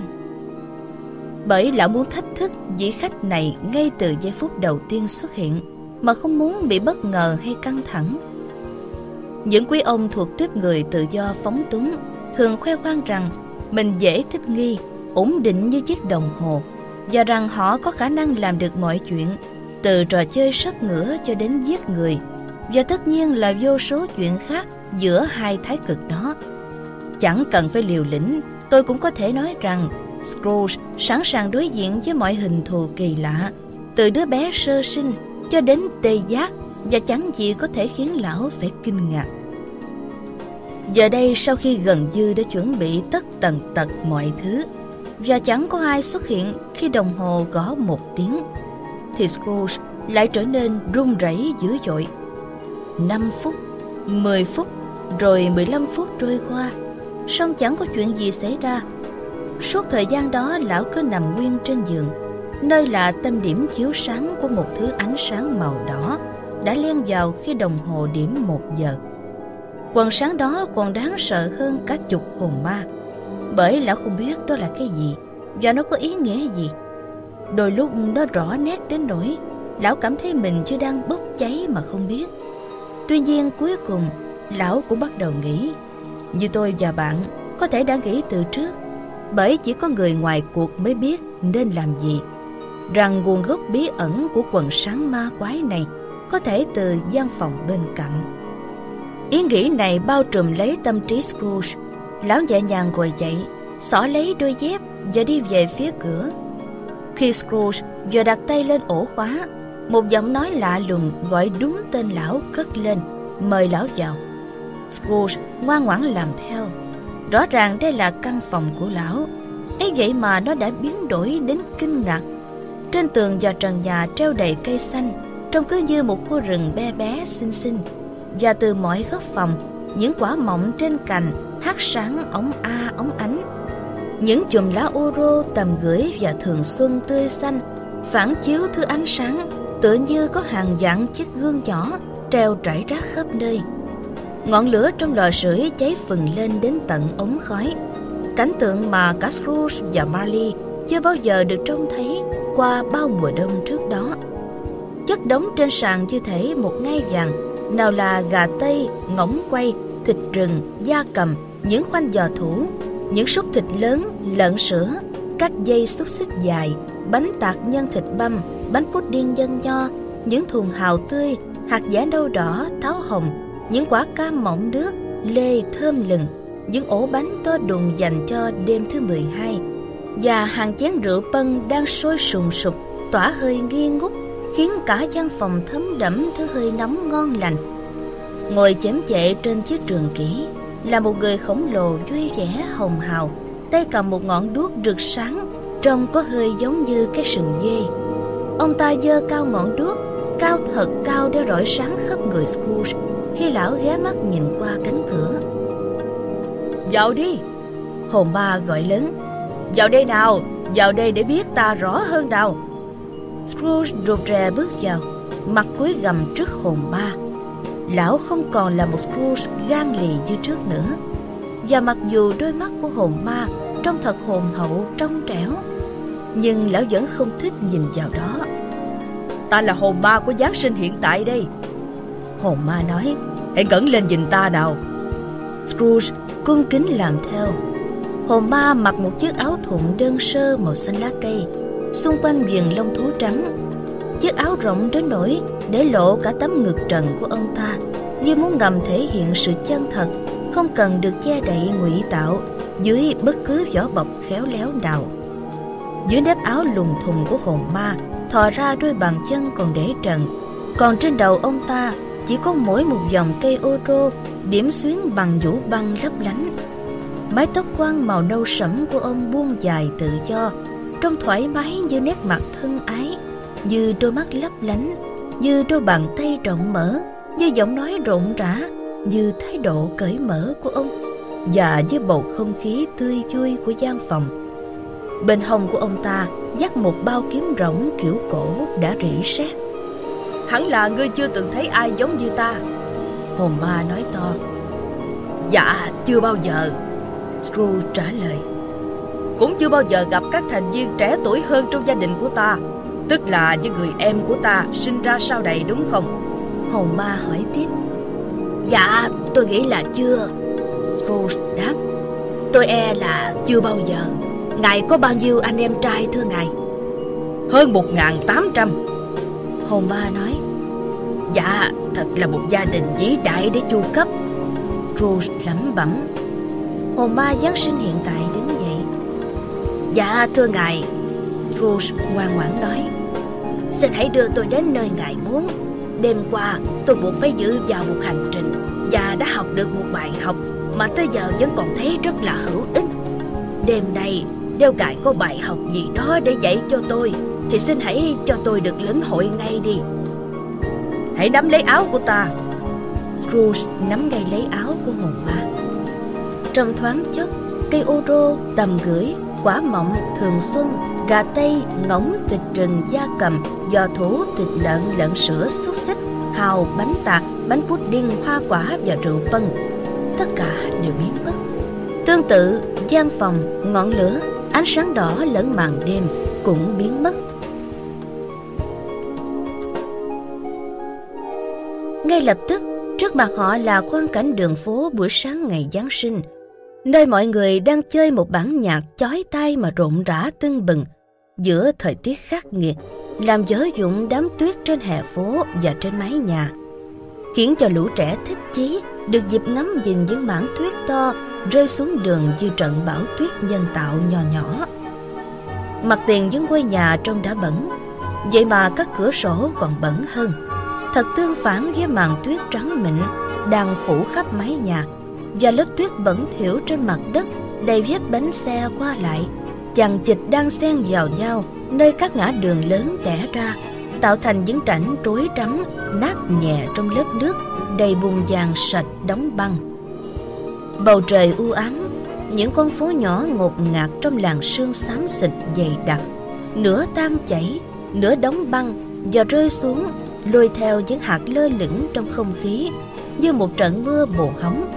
Tựa hồ tất cả các ống khói ở Anh Quốc cùng hoạt động và đồng loạt thở ra. Tiết trời chẳng có gì là vui vẻ, thị trấn này cũng thế. Vậy mà khắp nơi lại rộn lên bầu không khí nhộn nhịp như có một ngày hè tươi sáng với nắng vàng rực rỡ. Đó là vì mọi người đang hồ hởi và hăng hái, cào tuyết trên mái nhà. Họ gọi giao ý ới từ trên lan can Thi thoảng còn đùa nghịch Bằng cách do tuyết ném vào nhau. Còn vui hơn cả mấy câu chuyện thiếu lâm dài dòng câu chữ ấy chứ. Rồi cười gian mỗi khi ném trúng Hoặc có ném trật thì cũng không kém phần vui vẻ. Các hàng bán thịt gia cầm vẫn còn hé mở cửa. Còn các tiệm hoa quả, Trông thật sự rực rỡ với cách bài trí bắt mắt. Nào là các sọt to, đựng đầy hạt dẻ, trông cứ như cái bụng phệ của những ông già vui tính, ngồi chém chạy ở cửa, và có vẻ như đang loạn choạng sắp ngã lăn ra đường. Nào là của hành tây màu nâu đỏ, phình to, bóng loáng, nhìn chẳng khác gì các thầy dòng tây ban nha, đang giấy mắt tinh nghịch trên kệ khi các cô gái đi qua và kính đáo liếc nhìn những cây tầm gửi treo trên cao. Nào là những núi lê và táo chín mọng, nào là các chùm nho đu đưa trên những cái móc nổi bật, khiến khách qua đường phải chảy nước bọt. Nào là những đống hạt phỉ màu nâu, phủ đầy rêu, với hương thơm gợi nhớ đến các buổi đi dạo xa xưa trong rừng. Và cảm giác dễ chịu khi bước ngập chân trong lớp lá úa. Nào là táo đỏ Norfolk, to bè và sẫm màu ngự trên những đống cam chanh vàng tươi mà vẻ chất nịch mọng nước của nó khi người ta không thể không mang về nhà để tráng miệng sau bữa ăn tối. Ngay cả những con cá ống vàng ống bạc vốn là loài chậm hiểu lù đù đặt trước mớ hoa quả này dường như cũng biết có điều gì đó đang diễn ra. Và đối với một con cá được bơi lòng vòng trong cái chậu bé nhỏ của mình, miệng không ngừng há hốc ra cũng là một niềm vui thích dù té nhạt. Những tiệm tạp hóa, ui những tiệm tạp hóa. Tất cả đều sắp đóng cửa chứ một hai cánh cửa chớp đã khép lại. Ấy vậy mà hãy thử liếc nhìn vào khe cửa mà coi.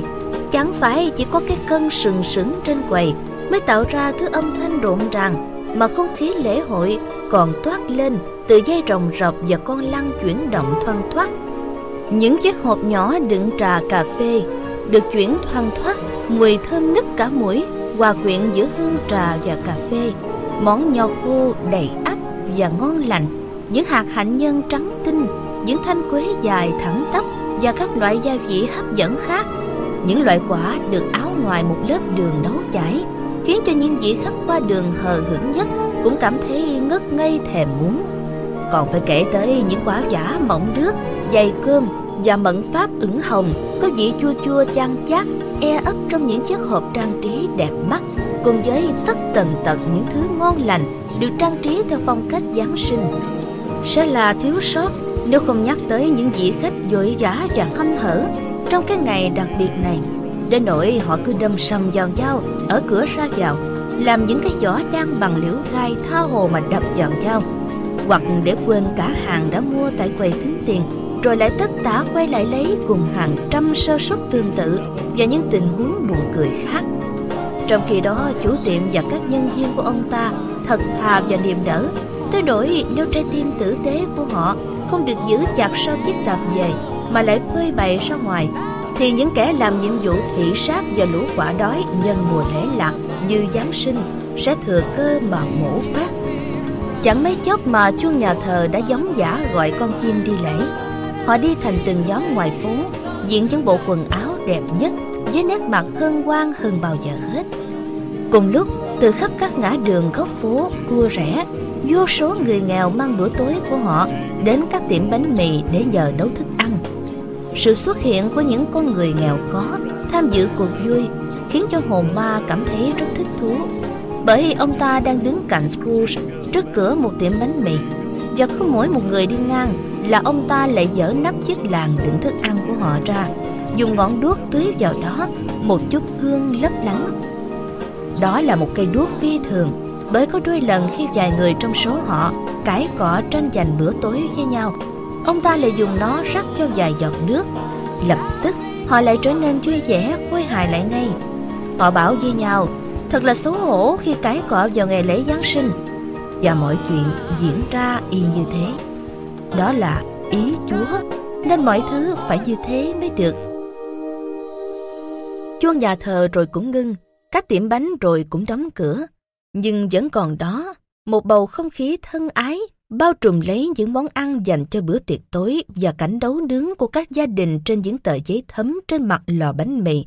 Nơi vỉa hè cũng bốc khói như thể, những viên đá lót đường cũng tham gia nấu nướng.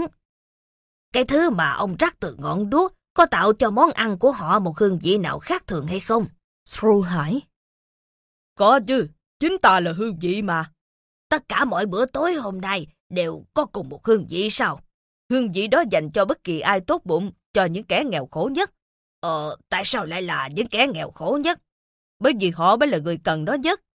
Thưa ngài, tôi tự hỏi, chẳng phải ngài là người đã ngăn cản không cho những con người nghèo khổ này có cơ hội được vui thú trong thành thản đó sao? Cái gì? Ta mà làm như vậy sao? Hồn ma hét lớn. Ngài cũng là người đã tước đoạt đi phương tiện kiếm cái ăn của họ vào mỗi ngày Chủ nhật. Thường là ngày duy nhất mà họ có thể gọi là ăn. Là ta sao? Và cũng chính ngài đã muốn đóng cửa những nơi này vào ngày Chủ nhật có đúng không? Ta mà muốn thế sao? Xin tha thứ cho tôi nếu như tôi nói sai. Tất cả những việc làm đó đều được thực hiện nhân danh ngài, Giáng sinh hiện tại, hoặc chí ít là thành viên nào đó trong gia đình của ngài. Có một số người trên thế gian này tự cho mình biết rõ các linh hồn như ta và nhân danh đó để làm tất cả những việc nhằm thỏa mãn đam mê, thỏa mãn niềm kiêu hãnh, những ý định xấu xa, lòng căm thù, thói ganh tị, sự mù quáng và tính ích kỷ. Những kẻ đó hoàn toàn xa lạ với họ hàng của ta, như thể họ chưa bao giờ tồn tại. Hãy nhớ lấy và quy trách nhiệm nơi chính những kẻ đã làm chứ không phải là chúng ta. Stru hứa sẽ làm như thế và họ tiếp tục tiến ra ngoại ô thành phố trong vô hình. Hồn ma có một khả năng rất đặc biệt mà Scrooge đã quan sát ở tiệm bánh mì. Đó là ông ta có thể dễ dàng chui vào bất kỳ nơi nào mặc cho hình dáng khổng lồ của mình. Và cho dù đó là một mái nhà ẩm thấp hay dưới trần cao dời dậy, trong ông ta lúc nào cũng toát lên một vẻ thanh tao như một sinh vật siêu nhiên.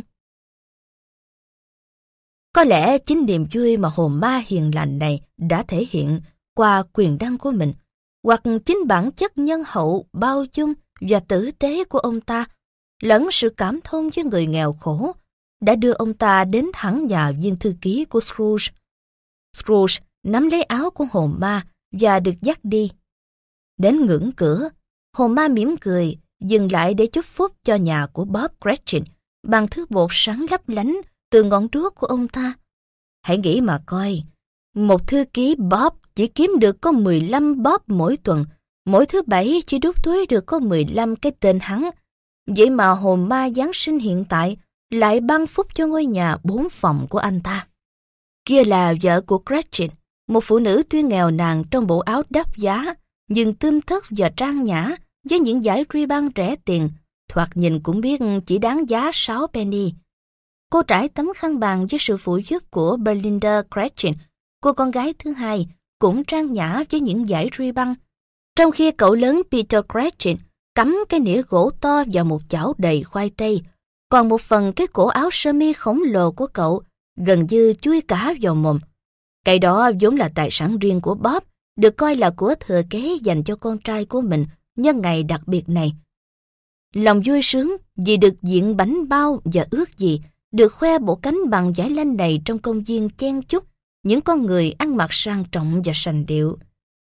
Hai đứa bé nhà Gretchen, một trai và một gái, ùa vào và hét to rằng chúng ngửi thấy mùi ngỗng quay ướp với lá xô thơm và hành tây ở tiệm bánh mì và biết chắc đó là món dành cho nhà mình.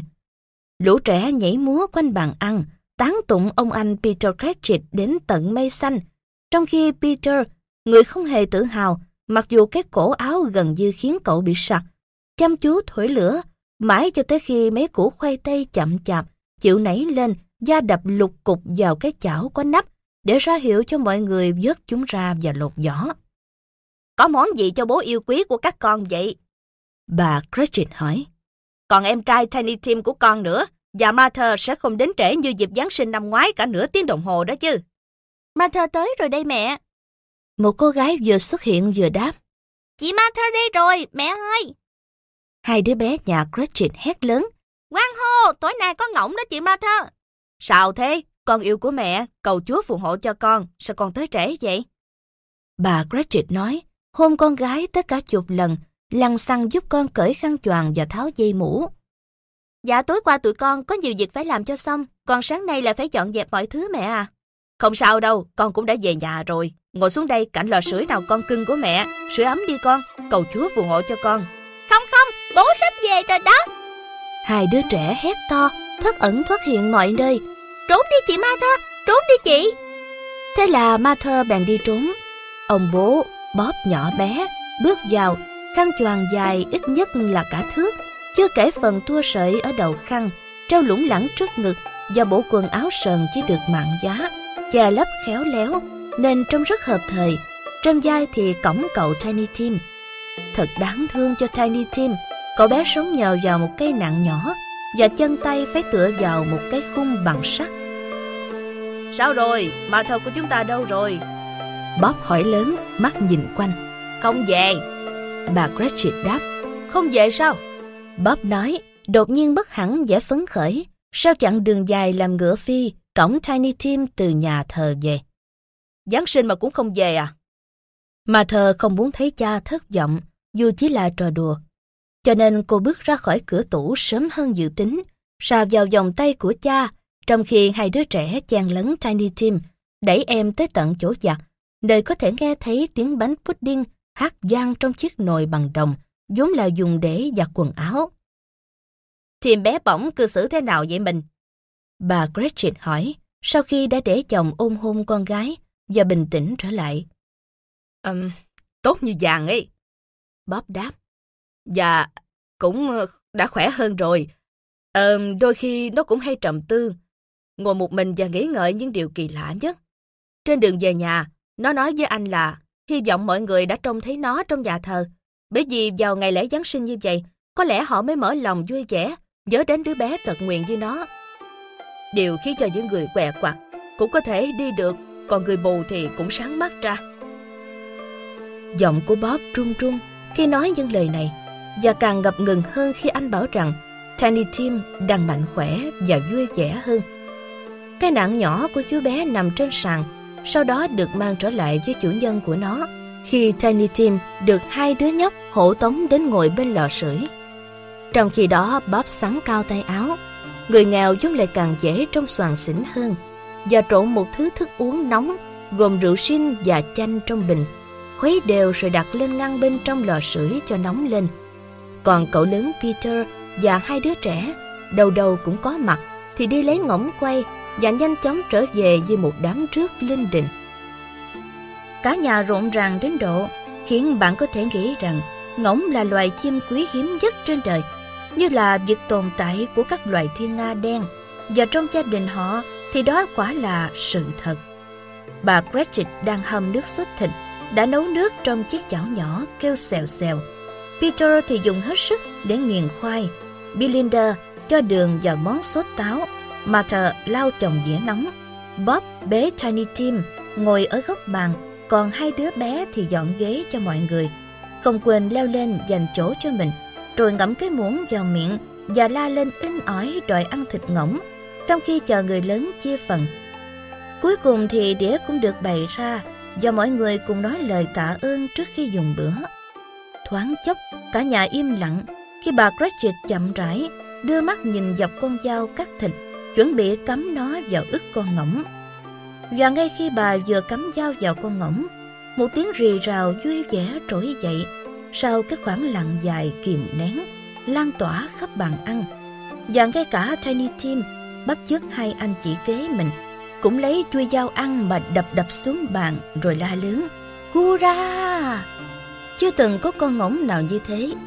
Theo bob chưa bao giờ có con ngỗng nào được quay khéo đến vậy. Nó mềm và thơm, ướp gia vị vừa đủ, lại to và rẻ, loại mà cả thế giới phải ngưỡng mộ. Cộng thêm suất táo và khoai tây nghiền, quả thật đó là một bữa tối đầy đủ cho cả nhà như lời bà Cratchit quan hỷ nói Vừa nói bà vừa nhìn vào một mảnh xương nhỏ còn sót lại trên đĩa, bởi cả nhà vẫn ăn không hết. Mọi người được một bữa no say, nhất là bọn trẻ, trên mặt hãy còn dính đầy lá xô thơm và hành tây đến tận chân mày. Và bây giờ đến lượt Belinda đi thay đĩa mới cho mọi người, còn bà Cratchit hồi hộp đi lấy bánh pudding. Nếu bánh chưa chín thì sao nhỉ? Nếu nó bị dở khi trở mặt thì sao nhỉ?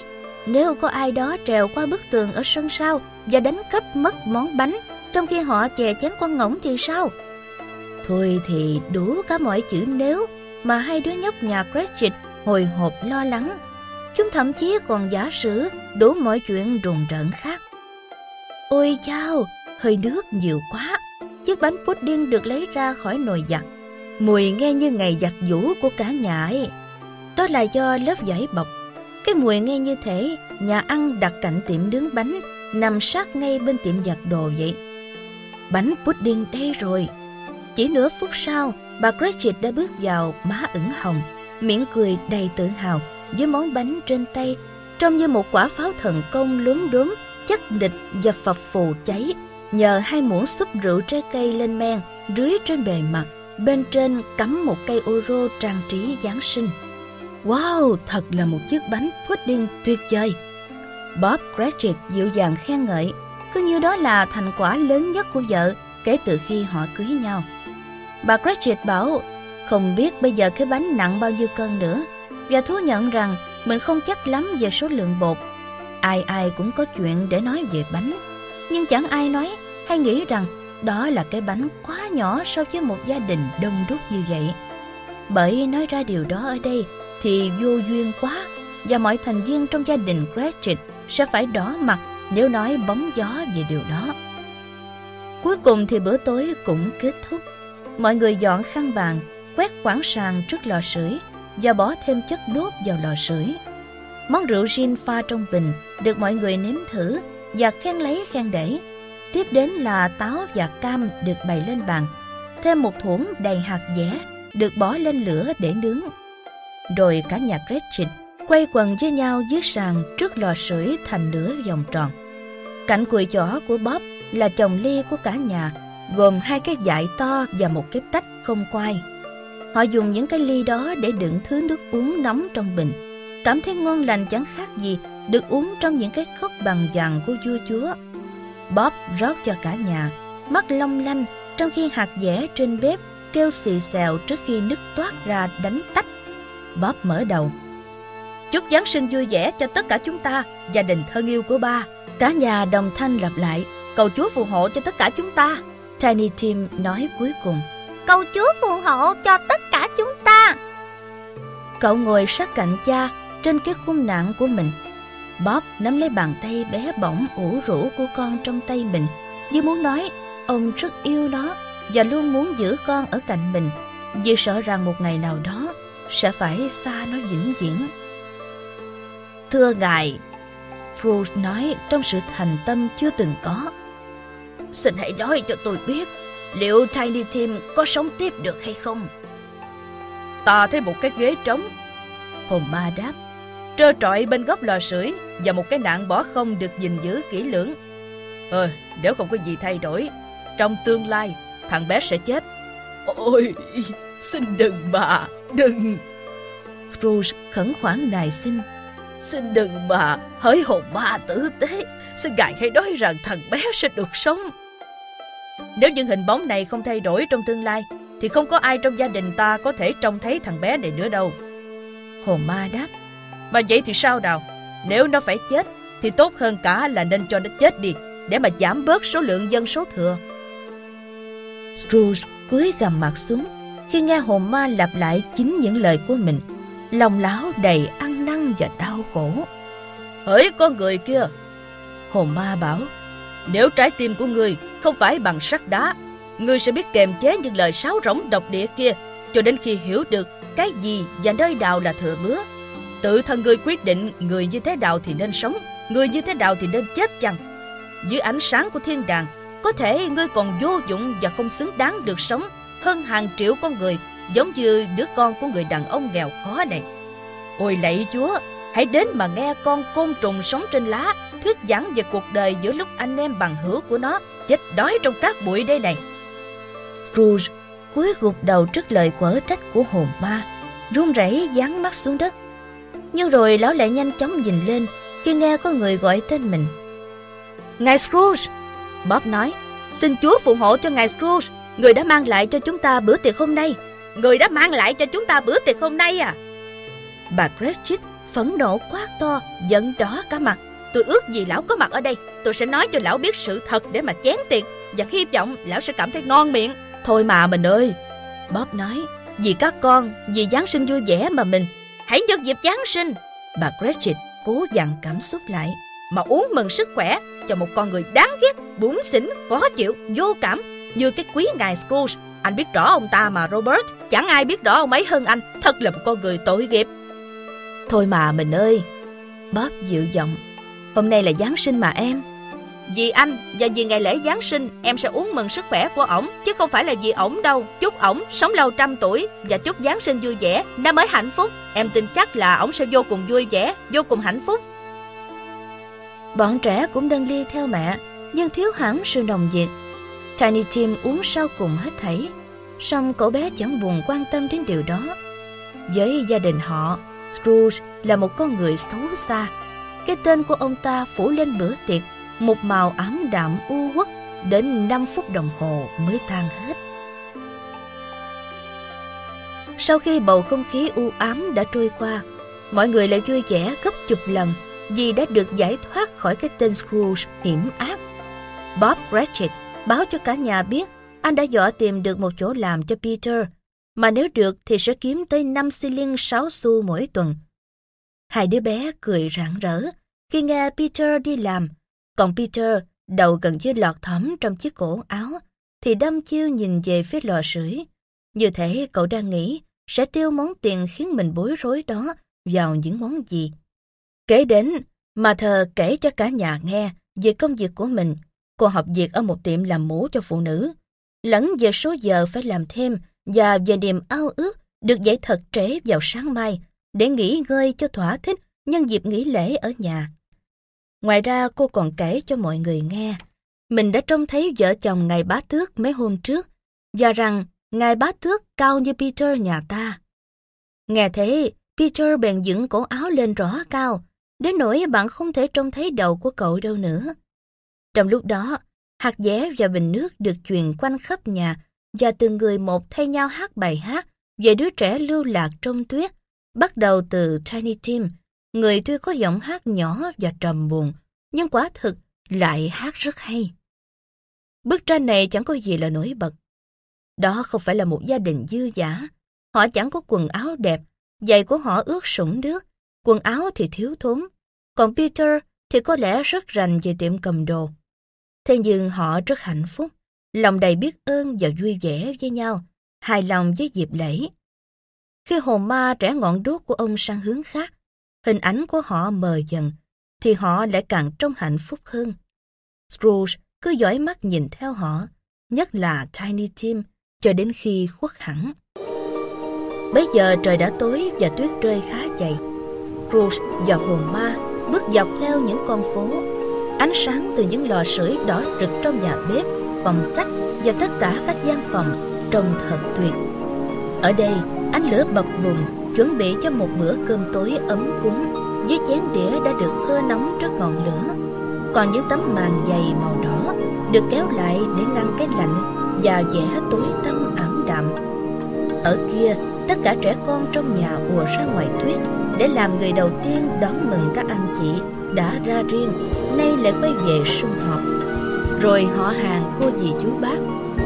Rồi chỗ này, khung cửa sổ in rõ hình bóng của khách khứa đang ngồi quanh bàn ăn và một nhóm các cô gái xinh xắn đầu đội mũ mang giày cao cổ dừng lông thú túm tụm lại một chỗ để tán khẩu và rồi tung tăng dạo bước sang các nhà lân cận khiến cho bất cứ người đàn ông độc thân nào cũng sẽ gặp rắc rối bởi sẽ phải đỏ bừng mặt bối rối trước vẻ yêu kiều của họ.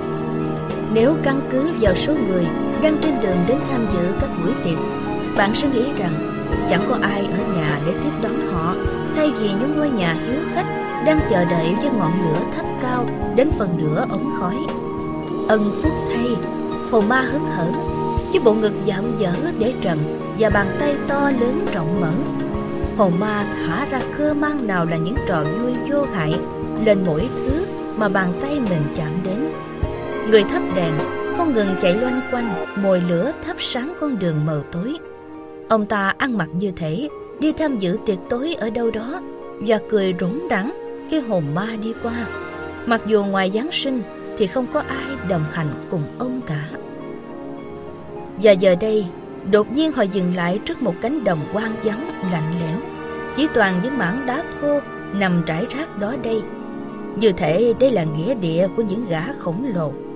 Khắp nơi tràn ngập nước và mọi thứ bị cầm tù trong sương giá, khiến cho không có gì có thể mọc được ngoài rong rêu cây kim tước và cỏ thô. Mặt trời cũng đã khuất dạng nơi chân trời phía tây.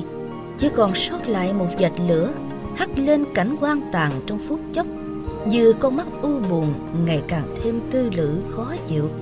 Và cuối cùng thì chìm lấp trong bóng đêm tối đen sầu thẳm đây là đâu vậy? Scrooge hỏi. Là nơi gia đình các thợ mỏ sinh sống. Những con người làm việc trong lòng đất ấy. Hồn ma đáp. Nhưng họ biết ta, hãy xem đây. Một giờ sáng yếu ớt, hắt ra từ cửa sổ của một túp lều. Và họ liền tiến đến đó đi xuyên qua bức tường dày bằng đá, chồng xếp lên nhau, với giữa kết dính chỉ là bùn đất. Họ nhìn thấy một nhóm người vui vẻ đang ngồi quanh ngọn lửa lớn. Đôi vợ chồng già cùng với con cái và cả cháu chắc, tất cả đều vui tươi trong bộ quần áo quá trang ngày lễ. Ông lão với giọng nói trầm với tiếng gió hú trên những vùng đất cằn cỗi, đang hát cho mọi người nghe bài hát giáng sinh. Đó là một bài hát từ rất xưa khi ông còn là một cậu bé. Thì thoảng, tất cả bọn họ cùng hòa vào điệp khúc với ông.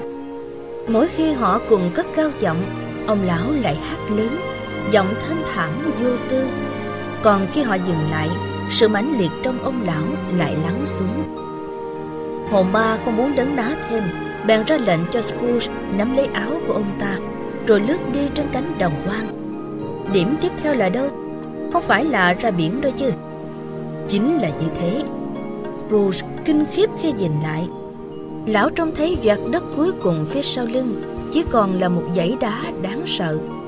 Trong khi đó, tay lão muốn điếc đặt vì những cuộn nước đang trào dâng và gào thét nổi cơn thịnh nộ giữa những hốc đá bị bào mòn trông thật ghê trận đang cố ngoạm sâu vào lòng đất một cách hung hãn trên những dải đá ngầm buồn thẳm đó cách bờ chừng vài hải lý nơi mặt nước phồng lên vì những con sóng. Có một ngọn hải đăng lẻ loi, quanh năm quạnh vắng. Những mảng rong biển lớn bám vào chân ngọn hải đăng, và những con chim báo bảo cứ như sinh ra từ những cơn gió, giống như trong biển từ nước, trao lên rồi liễn xuống liên hồi như những đợt sóng mà chúng bay qua. Nhưng ngay cả ở đây, hai người đàn ông trông coi hải đăng cũng đã thắp lửa và qua một cái lỗ nhỏ trên bức tường dày bằng đá. Một luồng ánh sáng le lói tỏa ra trên mặt biển đáng sợ. Siết chặt hai bàn tay chai sạn với nhau, trên mặt bàn gồ ghề. Họ chúc nhau một giáng sinh vui vẻ, cùng với can rượu grog. Người lớn tuổi hơn, với nét mặt dày dạn sương gió, chẳng khác gì đầu tàu của một con thuyền đã nhiều năm đi biển, đang cất lên một bài hát sôi nổi như chở theo cả làn gió mạnh hồ ma lại tiếp tục lướt đi trên biển cả tối đen và cuộn sóng. Đi mãi đi mãi, cho đến khi đã rất xa khỏi mọi bến bờ, thì nhẹ nhàng đáp xuống một chiếc tàu. Họ đứng cạnh người lái tàu bên bánh lái người gác thì trực gác ở mũi tàu. Thủy thủ đoàn đang canh chừng. Lẫn khuất giữa màn đêm mù mịt, tất cả đều như những bóng ma, thầm lặng canh giữ vị trí của mình ấy vậy mà ai cũng ư ử giai điệu bài hát giáng sinh trong miệng. Hoặc nghĩ tới giáng sinh, hoặc thì thào kể cho người bên cạnh nghe những kỳ giáng sinh đã qua. Lòng đầy hy vọng được về nhà, giữ giáng sinh với mọi người. Và mọi người trên tàu, dù là đang đi lại hay đang ngủ, tốt hay xấu, đều dành cho nhau những lời tử tế trong cái ngày đặc biệt này.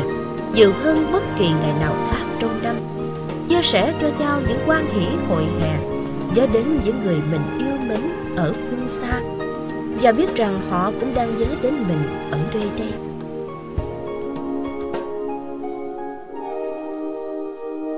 Vừa lắng nghe tiếng gió than vang trên xiết Scrooge vừa nghĩ rằng việc băng qua vùng đen tối cô độc của đại dương sâu thẳm, rình rập nhiều mối nguy hiểm chết chóc, thật là một chuyện chẳng thể đùa.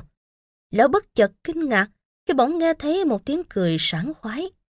Càng ngạc nhiên hơn khi Scrooge nhận ra đó chính là người cháu của mình đang đứng trong một căn phòng sáng sủa khô ráo và bập bùng ánh lửa. Hồn ma đứng ngay cạnh đó, nhìn người cháu với vẻ mặt triều mến. Người cháu đang cười vang. Tôi chắc là trên đời này chẳng có ai cười hạnh phúc hơn anh ta. Còn nếu có, thì bạn đừng quên giới thiệu cho tôi làm quen với nha trên đời này mọi thứ thật công bằng bởi vì con người tuy phải chịu nhiều bệnh tật đau khổ nhưng bù lại cũng không thể cưỡng được những tràng cười sảng khoái và ốc hài hước người cháu của Scrooge cười ngã nghiêng ngã ngửa ngoéo cả đầu và dúm gió cả khuôn mặt trong khi đó cô cháu dâu của lão cũng đang cười cuồng nhiệt không kém. Những người bạn của họ cũng thế, tất cả đều cười rộ cả lên. Người cháu nói lớn, Ôi, ôi, bác ấy bảo rằng Giáng sinh là ngớ ngẩn. bác ấy nghĩ như vậy đó. ha, thật xấu hổ dùng cho bác ấy, Fred à. Người cháu dâu của Scrooge phẫn nộ nói, cầu Chúa phù hộ cho những phụ nữ như cô ấy. Họ không bao giờ làm điều gì nữa vời. Lúc nào họ cũng đầy nhiệt tâm. Đó là một cô gái xinh xắn, rất xinh nữa là đằng khác. Một gương mặt cực kỳ ưa nhìn, với vẻ đẹp, khiến cho người khác phải ngạc nhiên. Do lúm đồng tiền trên má, một cái miệng bé bé xinh xắn, với đôi môi đỏ mọng, nhìn chỉ muốn hôn, mà rõ ràng là như thế. Những đốt ruồi duyên bé bé trên cằm cứ chụm lại khi cô cười lớn, một đôi mắt tươi sáng lung linh nhất trên đời. Tất cả những đường nét đó khiến cô gái có một vẻ đẹp vừa khiêu khích vừa làm hài lòng người đối diện. Thật sự là hoàn toàn hài lòng. Ôi, bác ấy là một ông già khối hài. người cháu nói, thật đấy, dù bác ấy ít khi tỏ ra vui vẻ hay dễ chịu. Ừm, tuy nhiên, những gì bác ấy phạm phải đã là một sự trừng phạt rồi, nên anh cũng không muốn đôi co với bác ấy làm gì. Em chắc là bác ấy rất giàu, anh Fred à? Ít ra là anh luôn bảo em như vậy. Thế thì sao nào cưng? Của cải chẳng có ích lợi gì cho bác ấy cả. Bác ấy chả làm được điều gì tốt đẹp với số của cải ấy đâu. Bản thân bác cũng chẳng thoải mái với số của cải đó. Hẳn là bác ấy chẳng thích thú gì với ý nghĩ. Lấy số của cải đó mà chia cho chúng ta đâu. em không thể nào kiên nhẫn với ông ấy được. Người cháu dâu nhận xét. Các chị em gái của người cháu dâu lẫn tất cả những người phụ nữ có mặt trong phòng đều đồng tình. Anh thì có. Người cháu của Scrooge nói. Anh cảm thấy tiếc cho bác ấy. Có cố gắng mấy, anh cũng không thể nào nổi giận với ông bác này được. Ai là người phải chịu đựng tính khí bệnh hoạn của bác ấy kia chứ? Chính là bản thân bác ấy đó thôi. Ví dụ như bác cứ nghĩ trong đầu là không thích chúng ta, vì vậy mà bác không tới ăn tối và chơi với chúng ta. Hậu quả là gì nào? Bác ấy bỏ mất một dịp ăn tối đấy. Thực ra em nghĩ là ông ấy đã đánh mất một bữa tối cực kỳ vui vẻ đó chứ. Người cháu dâu xen vào. Mọi người đều bảo y như vậy. Và quả thật họ đã nhận xét đúng. Bởi cả bọn vừa ăn tối xong và món tráng miệng hay còn để trên bàn. Giờ họ đang quay quần bên ngọn lửa và ánh đèn. Ừ, anh rất vui được nghe như vậy. Người cháu nói. Bởi anh không tin lắm bọn quản gia trẻ. Anh nói sao hả Topper? Rõ ràng là Topper nãy giờ chỉ để mắt đến một trong các chị em gái của người cháu dâu. Bởi anh ta đáp rằng đàn ông độc thân là kẻ bơ vơ đáng thương và không có quyền đưa ra ý kiến về chủ đề này. Người mà anh ta để ý đến là cô gái đầy đặn, choàng khăn ren, chứ không phải là cô có đôi má ửng hồng. Nói tiếp đi Fred. Người cháu dâu vừa nói vừa vỗ tay tán thưởng. Ảnh chẳng bao giờ nói hết câu, thật là buồn cười. Người cháu của Scrooge lại thích thú cười to, khiến mọi người không thể không cười. Kể cả món nước uống pha giấm thơm của cô gái đẩy đà cũng không ngăn cô cười theo Fred. Ôi, anh định nói là... Người cháu trai của Scrooge nói, Theo anh thấy thì hậu quả của việc bác ấy không thích chúng ta, không vui vẻ với chúng ta, là bác ấy đã đánh mất những giây phút vui vẻ, vốn không gây hại gì cho bác ấy. Anh chắc rằng bác ấy đã đánh mất nhiều bạn bè vui vẻ hơn bác ấy nghĩ, dù là ở văn phòng té nhạc hay trong căn phòng bụi bặm. Năm nào anh cũng cho bác ấy một cơ hội, cho dẫu bác ấy có thích hay không, vì thế tội nghiệp bác mà. Bác ấy có thể xỉ giả Giáng sinh cho tới chết, nhưng nhất định rồi sẽ phải nghĩ khác đi. Anh cá là như vậy, nếu năm này qua năm khác mình cứ tới thăm hỏi bác với thiện ý, chỉ cần nó khiến cho bác nghĩ tới việc cho người thư ký nghèo khổ của mình 50 bản thì cũng đã làm nên chuyện rồi. Anh nghĩ hôm qua mình đã lay chuyển được bác ấy đấy. Đến lượt mọi người cười gian khi nghe Fred đã lung lay được Scrooge. Nhưng do bản chất tốt bụng, lẫn không để tâm lắm đến cái mình cười cợt. Tất cả họ đều cười đùa sảng khoái và vui vẻ truyền giao món nước uống và giấm thơm. Sau tiệc trà đến phần ca hát, do là một gia đình yêu âm nhạc, nên khi họ cùng đồng ca hoặc trình tấu luân khúc, tôi đảm bảo với bạn rằng họ, nhất là Topper, người có giọng nam trầm xuất sắc, không hề phải nổi gân cổ hay đỏ mặt tía tai chút nào. Cô cháu dâu của Scrooge chơi đàn hạt rất hay, và giữa những đoạn nhạc có một giai điệu ngắn đơn giản, giống như bản quýt sáo trong vòng 2 phút ấy, vốn rất quen thuộc với đứa trẻ từng đến đón Scrooge ở trường nội trú về nhà năm đào. Khi giai điệu này cất lên, tất cả những gì hồn ba đã cho lão thấy, bỗng hiện về trong tâm trí Scrooge. Càng lúc lão càng trở nên hòa nhã hơn, và nghĩ rằng phải chi mình được nghe giai điệu này thường xuyên hơn từ nhiều năm trước, thì hẳn đã nuôi dưỡng được tâm tính tử tế để tự nắm bắt hạnh phúc, chứ không phải chờ đến cái chết của Jacob Marley mới tỉnh ngộ. Nhưng mọi người không dành hết buổi tối để ca hát. Được một lúc, họ chuyển sang trò thưởng phạt lẫn nhau, bởi đôi khi được trở lại làm trẻ con cũng tốt, nhất là giữa bầu không khí Giáng sinh, khi mà người sáng lập ra nó cũng chính là một đứa trẻ. Tất cả đều dừng tay. Trước hết là trò bịt mắt bắt dê. Tất nhiên rồi, và tôi không thể nào tin rằng Topper không nhìn thấy đường, cứ như là cậu ta có mắt mọc dưới giày ấy. Hẳn giữa anh ta và Fred đã có một sự sắp đặt từ trước, và hồ ma Giáng sinh hiện tại cũng biết rõ điều đó. Cứ nhìn cái cách anh ta bám lấy cô gái phúng phính có chiếc khăn choàng bằng trang thật là trắng trợn. Nào là hút đổ bộ đồ lò, que cời xẻn cái gấp, dấp phải ghế té nhào, rồi da phải đàn piano và mắc kẹt giữa đám rèm. Hễ cô gái đi đâu là anh ta theo đó. Hầu như lúc nào anh ta cũng biết cô này đang ở đâu và chỉ đuổi bắt mỗi cô. Nếu bạn phải lòng anh ta, như một số người đã từng như thế, anh ta sẽ giờ như đang cố gắng hết sức để bắt được bạn, khiến bạn đến ngưỡng chính cả người, rồi lập tức len lén chuyển hướng sang cô gái đẩy đà kia. Cô gái ấy thường la to, bảo như vậy là không công bằng. Tuy vậy, mặc cho tiếng váy lụa của cô loạt soạt, mặc cho bóng dáng của cô lướt ngang nhanh như cắt, cuối cùng Chopper cũng dồn được cô vào góc nhà, không còn đường thoát, nơi anh ta dở những trò đáng ghét nhất. Anh ta làm bộ như không biết cô là ai, làm bộ mó vào khăn trùm đầu của cô, tiếp tục làm bộ ấn chiếc nhẫn lên ngón tay của cô để làm dấu tích. Chạm vào sợi dây chuyền trên cổ của cô. Thật là kỳ quái. Và sau đó khi đến lượt người khác bịt mắt tìm người, hai người bọn họ bí mật rút lui vào sau những tấm màn, nơi mà có lẽ cô ấy sẽ bảo cho anh ta biết mình muốn gì. Cô cháu dâu của Scrooge không tham gia trò bịt mắt bắt dê, mà cô ngồi thư giãn trên một cái ghế to, có chỗ gác chân trong một góc ấm cúng, nơi Scrooge và hồn ma đang đứng ngay sau lưng cô. Cô tham gia trò thưởng phạt và thích thú với mấy trò đoán từ như trò thế nào, khi nào và ở đâu. Cô chơi rất giỏi và khiến người cháu trai của Scrooge cảm thấy vui thầm vào những lúc cô thắng các chị em khác, dù họ cũng sắc sảo không kém. Như bạn đã thấy Chopper là người như thế nào rồi đó. Có tới 20 người trong phòng, già trẻ đủ cả. Ai ai cũng chơi đùa, và Scrooge cũng vậy. Nhiều lúc do quá say mê, do quên rằng dù mình có nói gì thì mọi người cũng không thể nghe thấy. Đôi lần lão cũng thốt lên vài ba tiếng, và thường là lão đoán đúng. Vì chẳng có gì có thể sắc bén hơn cái đầu của Scrooge một khi lão đã vận dụng nó.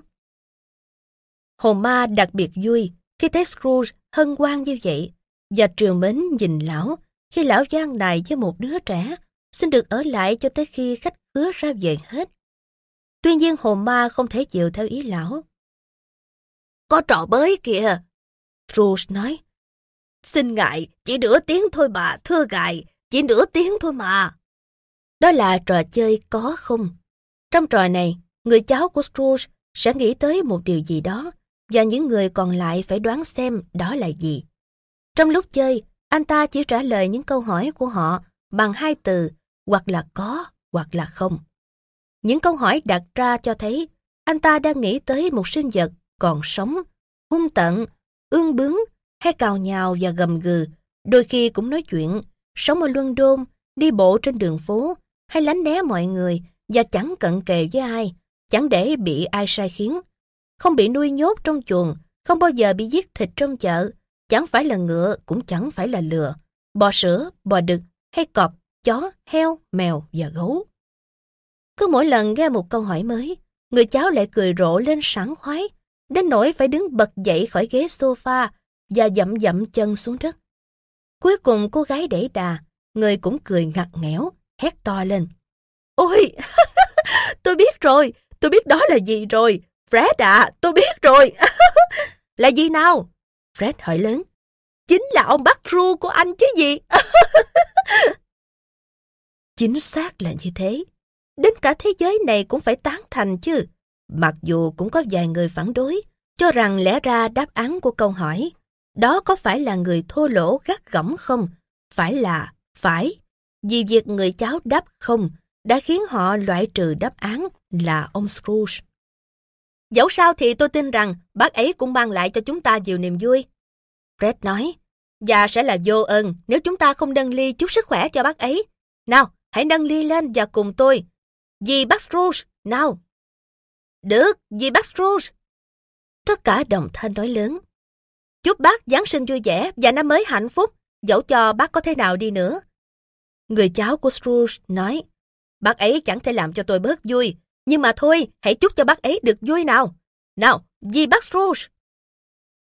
Lòng Scrooge ngập tràn một niềm vui sướng và thanh thản. Đến độ lão cũng sẵn sàng chúc sức khỏe những người bạn kia và thầm cảm ơn họ nếu hồn ma cho lão thời gian. Nhưng ngay lập tức, toàn bộ khung cảnh đó đã biến mất. Ngay sau câu nói cuối cùng của người cháu, Scrooge và hồn ma lại tiếp tục cuộc hành trình. Họ đi qua nhiều đây, chứng kiến nhiều điều và thăm thú nhiều nhà khác nhau. Đâu đâu cũng ngập tràn hạnh phúc.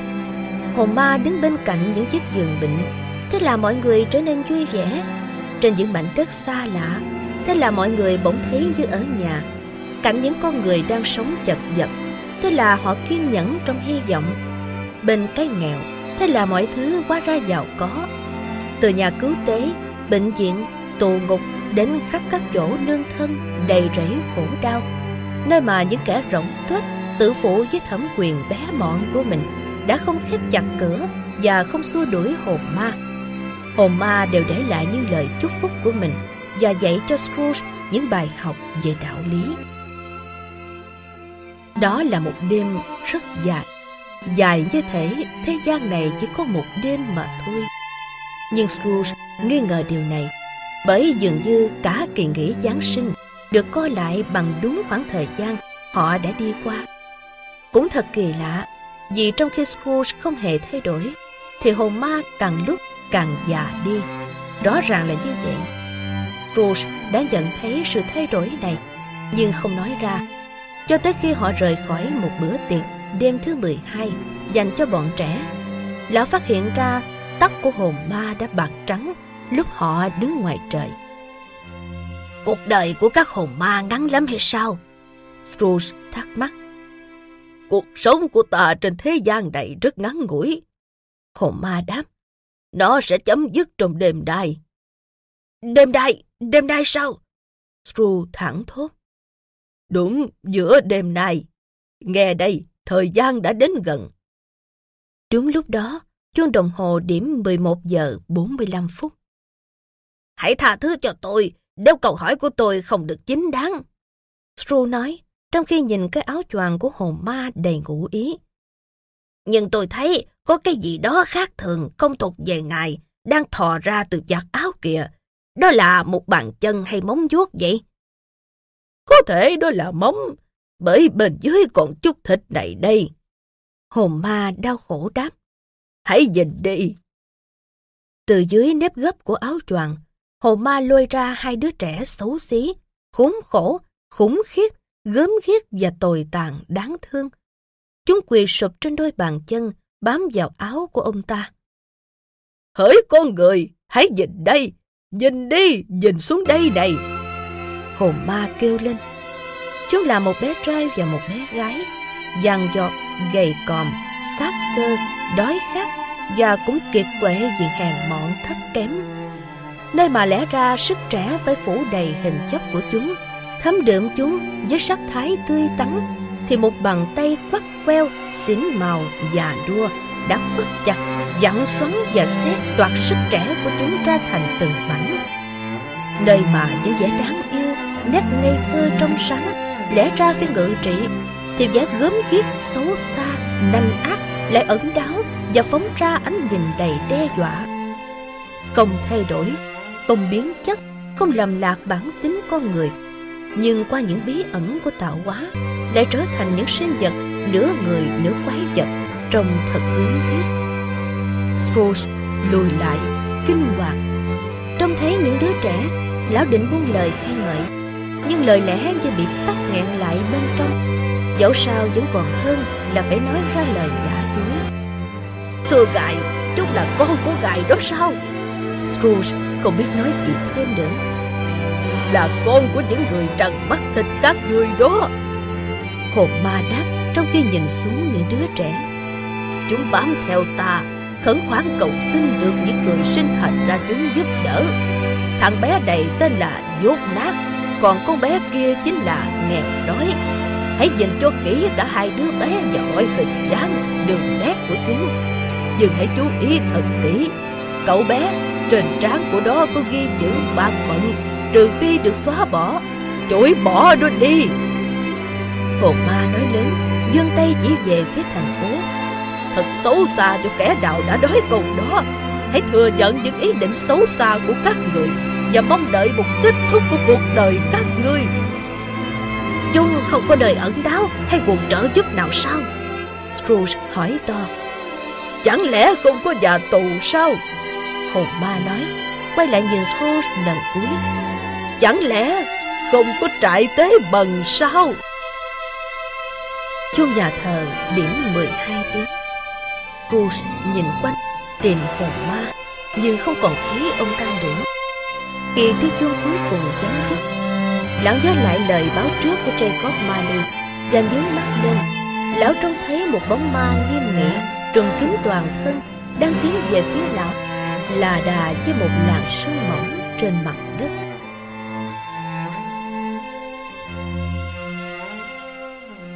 Rô quỳ sụp xuống, bởi dường như theo mỗi bước đi, nó gieo rắc một sự bí ẩn và u ám nào đó.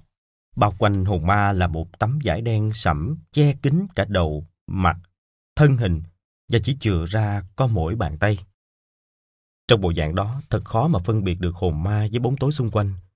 Dù có cảm giác hồn ma rất cao lớn và oai vệ khi nó đến bên lão, bởi sự hiện diện bí hiểm của nó khiến lão cảm thấy lo sợ đến chết khiếp. Ngoài ra, lão chẳng biết gì hơn bởi hồn ma không hề lên tiếng hay cử động. Ru hỏi, có phải trước mặt tôi là hồn ma Giáng sinh tương lai không? Hồn ma chẳng trả lời, mà chỉ tay về phía trước. Ngài sắp chỉ cho tôi thấy những hình bóng của các sự việc chưa xảy ra, nhưng sẽ xảy ra, có đúng không? Rù tiếp tục gặng hỏi. Trong phút chốc, những nếp gấp của phần trên của miếng vải như tụt xuống, tựa hồ hồn ma vừa gật đầu. Đó là câu trả lời duy nhất mà Ru nhận được. Dù đã quen với sự hiện diện của các hồn ma, song Ru vẫn sợ cái hình dáng im lặng đó đến mức hai chân lão cứ rung bắn cả lên. Rõ ràng, lão không thể nào đứng lên để đi theo nó. Hồn ma bèn dừng lại một lát để quan sát và cho lão thời gian bình tâm trở lại. Nhưng Ru ngày càng trở nên tệ hơn. Lão kinh hãi vì mơ hồ nghĩ rằng sau tấm vải liệm tối tăm kia là một đôi mắt ma quái đang nhìn chầm chập vào lão. Trong khi dù đã cố gắng hết sức, lão vẫn không thể thấy gì hơn ngoài một bàn tay ma quái và một khối đen to lớn. Lão nói lớn, Này hồn ma tương lai, Ngài làm tôi sợ hơn tất cả những hồn ma mà tôi đã gặp. Nhưng tôi biết mục đích viếng thăm của Ngài là tốt đẹp, và tôi hy vọng mình sẽ trở thành một con người khác những gì tôi đã từng sống. Tôi sẵn sàng làm bạn đồng hành với Ngài, và vô cùng biết ơn về điều đó. Xin hãy nói gì đó với tôi đi. Hồn ma vẫn im ỉm không trả lời. Bàn tay của nó chỉ thẳng về phía trước. Ru nói, Xin hãy dẫn đường. Đêm sẽ qua rất mau, và tôi biết đây là khoảng thời gian quý giá đối với mình. Xin hãy dẫn đường, hỡi hồn ma. Hồn ma bước đi theo cách ban nãy nó tiến đến. Ru mạnh dạng bám theo sau cái bóng áo choàng để được đưa đi. Căn cứ vào những gì đang diễn ra xung quanh, thì dường như họ chưa vào đến thành phố, vì cả thành phố có thể sẽ nhảy bổ vào họ ngay. Nhưng rồi họ cũng tới nơi và đứng ngay giữa trái tim của thành phố, tòa nhà Royal Exchange, nơi những thương nhân dồi dã đi lại, bỏ tiền lẻn sẻn vào túi, túm tụm thành từng nhóm nói chuyện, thi thoảng lại nhìn đồng hồ và tư lự đùa nghịch với những con dấu bằng vàng. Tất tần tật những gì mà Ru vẫn thường trông thấy. Hồn ma dừng lại bên một nhóm nhỏ thương nhân. Trong thấy bàn tay hồn ma chỉ về phía ấy. Ru bèn tiến lại gần để nghe họ nói. Không. Một người đàn ông mập mạp có cái cầm to bè nói. Dù sao, tôi cũng không biết rõ lắm. Chỉ biết là lão chết rồi. Lão chết khi nào? Một người khác hỏi. Đêm qua, tôi nghĩ thế. Nhưng tại sao? Lão bị gì mà chết? Người thứ ba hỏi, trong khi nhón một nhúm thuốc lá bột từ cái hộp thuốc lớn để đưa lên mũi hít hà. Tôi cứ nghĩ lão chẳng bao giờ chết chứ. Có chúa mới biết. Người thứ nhất nói, đoạn ngáp dài. Thế lão làm gì với tiền của mình nhỉ? Một quý ông mặt đỏ có cục bướu lồi nơi đầu mũi, cứ đung đưa như màu gà trống, hỏi. Tôi không nghe tới vụ đó. Người đàn ông có cái cầm lớn đáp và tiếp tục ngáp. Có lẽ là để lại cho cộng sự của mình. Chỉ biết là lão chẳng để lại cho tôi, thế thôi. Câu bông đùa này khiến mọi người cười rộ. Đám tang này sẽ đỡ tốn lắm đây. Người đàn ông nói tiếp. Bởi theo tôi thấy thì chẳng có ai đến dự cả. Hay là mình hình thành một nhóm tình nguyện đến giếng đi. Tôi sẵn sàng đi nếu được mời ăn trưa. Quý ông có cái bướu trên mũi nói. Và có ăn uống thì tôi mới đi. lại thêm một tràng cười khác. Ừ, suy cho cùng thì tôi là người ít tha thiết nhất trong số chúng ta. Người đàn ông đầu tiên nói, vì tôi chẳng bao giờ mang găng tay đen dạng trưa cả. Nhưng nếu có ai đi thì tôi sẽ đi. Nói đến chuyện này, cũng không hẳn tôi chẳng quen biết gì lão. Bởi hồi trước tôi với lão ấy cũng từng dừng chân và nói chuyện khi gặp nhau. Thôi, tạm biệt nhé. Đoạn người nói, lẫn người nghe đều bỏ đi, qua vào những nhóm khác. Rưu biết tất cả họ và nhìn hồn ma mong được giải thích. Hồn ma lướt đến một con đường khác và chỉ tay về phía hai người nọ đang gặp nhau. Rưu lại lắng nghe những gì họ nói, thầm nghĩ câu trả lời ác hẳn nằm ở đây. Lão cũng biết rõ hai người này, đó là các thương nhân giàu sụ và là những nhân vật cực kỳ quan trọng. Lúc nào lão cũng cố tìm cách lấy lòng họ trong kinh doanh, thuần túy chỉ là trong kinh doanh. Chào anh, một người nói. Chào anh, người kia đáp. Vậy là lão quỷ sứ ấy cuối cùng cũng phải trả giá hả? Người thứ nhất nói. Tôi cũng nghe nói vậy. Người kia đáp. Lạnh nhỉ? Giáng sinh mà. Anh không phải là tay ờ, trượt băng sao? Không không, tôi còn chuyện khác phải bận tâm. Thôi chào nha. Không một lời nào khác nữa. Thế đấy, họ gặp gỡ, nói xã giao và ba câu, rồi được ai nấy đi. Thoạt đầu Ru hơi ngạc nhiên khi thấy hồn ma lại cho cuộc trò chuyện tầm phào đó là quan trọng. Nhưng rồi nghĩ rằng hẳn chúng phải có một mục đích sâu xa nào đó. Lão bèn theo dõi tiếp câu chuyện. Chẳng thế nào họ lại đang bàn tán về cái chết của Jacob, công sự của lão. Bởi đó đã là việc của quá khứ, còn hồn ma này là của tương lai. Lão cũng không thể liên tưởng đến người quen nào của lão từ những câu chuyện đó. Nhưng chắc chắn một điều, dù những câu chuyện đó nói về ai đi nữa, thì chúng cũng ngấm ngầm có tác dụng răng dày chính bản thân lão. Crew quyết định góp nhặt những gì tai nghe mắt thấy và đặc biệt quan sát hình ảnh của chính mình. Bởi lão nghĩ rằng cách cư xử trong tương lai của bản thân sẽ giúp lão tìm ra manh mối bị bỏ lỡ và dễ dàng có được lời giải cho điều bí ẩn khó hiểu này. Lão nhìn quanh tìm kiếm hình bóng của chính mình. Tuy nhiên một người đàn ông khác lại đứng ở ngay vị trí quen thuộc của lão. Dù theo đồng hồ thì giờ này lẽ ra lão phải ở đây. Rù cũng không hề thấy mình giữa đám đông đổ ra từ cổng vòm tòa nhà. Tuy vậy, lão không mấy ngạc nhiên vì nghĩ rằng hẳn là do cuộc sống thay đổi và hy vọng các giải pháp mới trong tương lai sẽ thay lão làm tất cả những việc này. Im lặng và tối đen, hồn ma đứng cạnh lão với một bàn tay thọ ra, sực tỉnh khỏi những suy nghĩ ban nãy và trong thấy bàn tay. Ru tưởng tượng đôi mắt vô hình đang nhìn mình chầm chầm dưới lớp vải đen, chợt thấy rùng mình và ớn lạnh. Họ rời quan cảnh nhộn nhịp đó và tiến đến một khu tối tăm trong thành phố, nơi Crew chưa bao giờ đặt chân đến, dù vẫn biết và nghe đồn đại nhiều tai tiếng.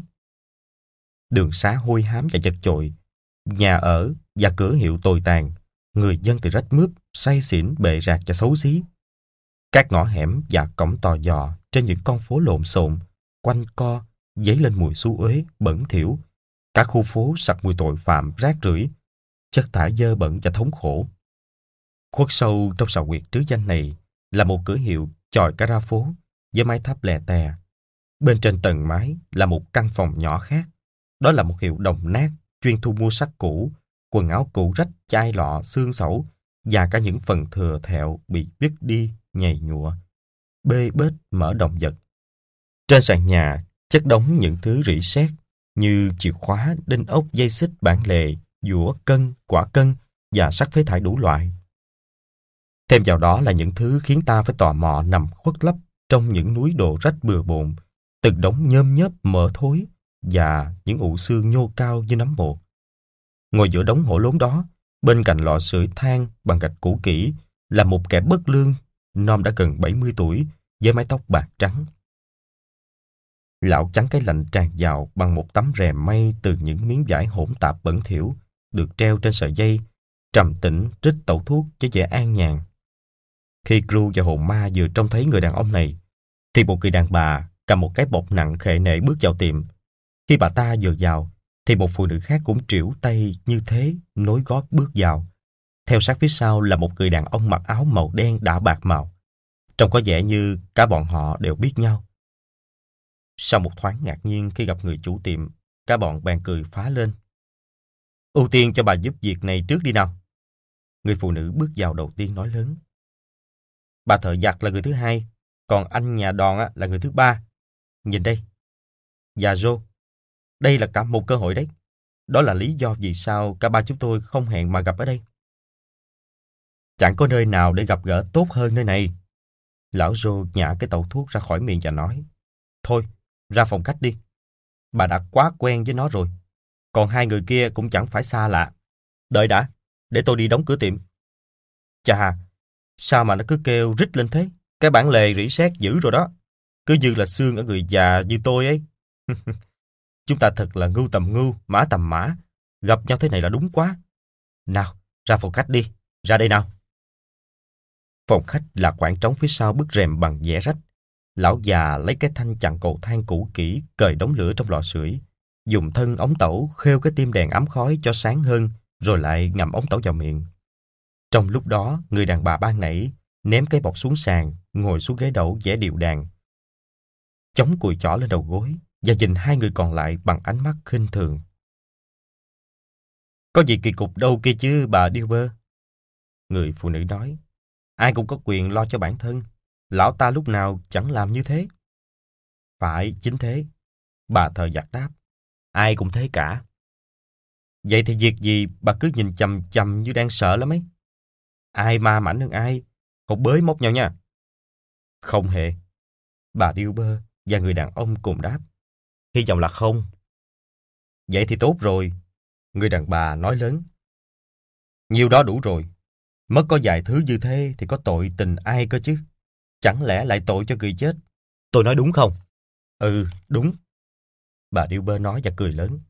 Nếu lão ấy muốn giữ rịch lấy những thứ này sau khi chết, một con người bụng xỉn xấu xa, thì sao lúc sống lão chẳng sống cho chân thành? Vì nếu vậy, thì khi lão chết đi đã có người trông nom cho lão rồi, thay vì cứ nằm đó mà hấp hối một mình. Đó là lời nói thật nhất từ trước đến nay.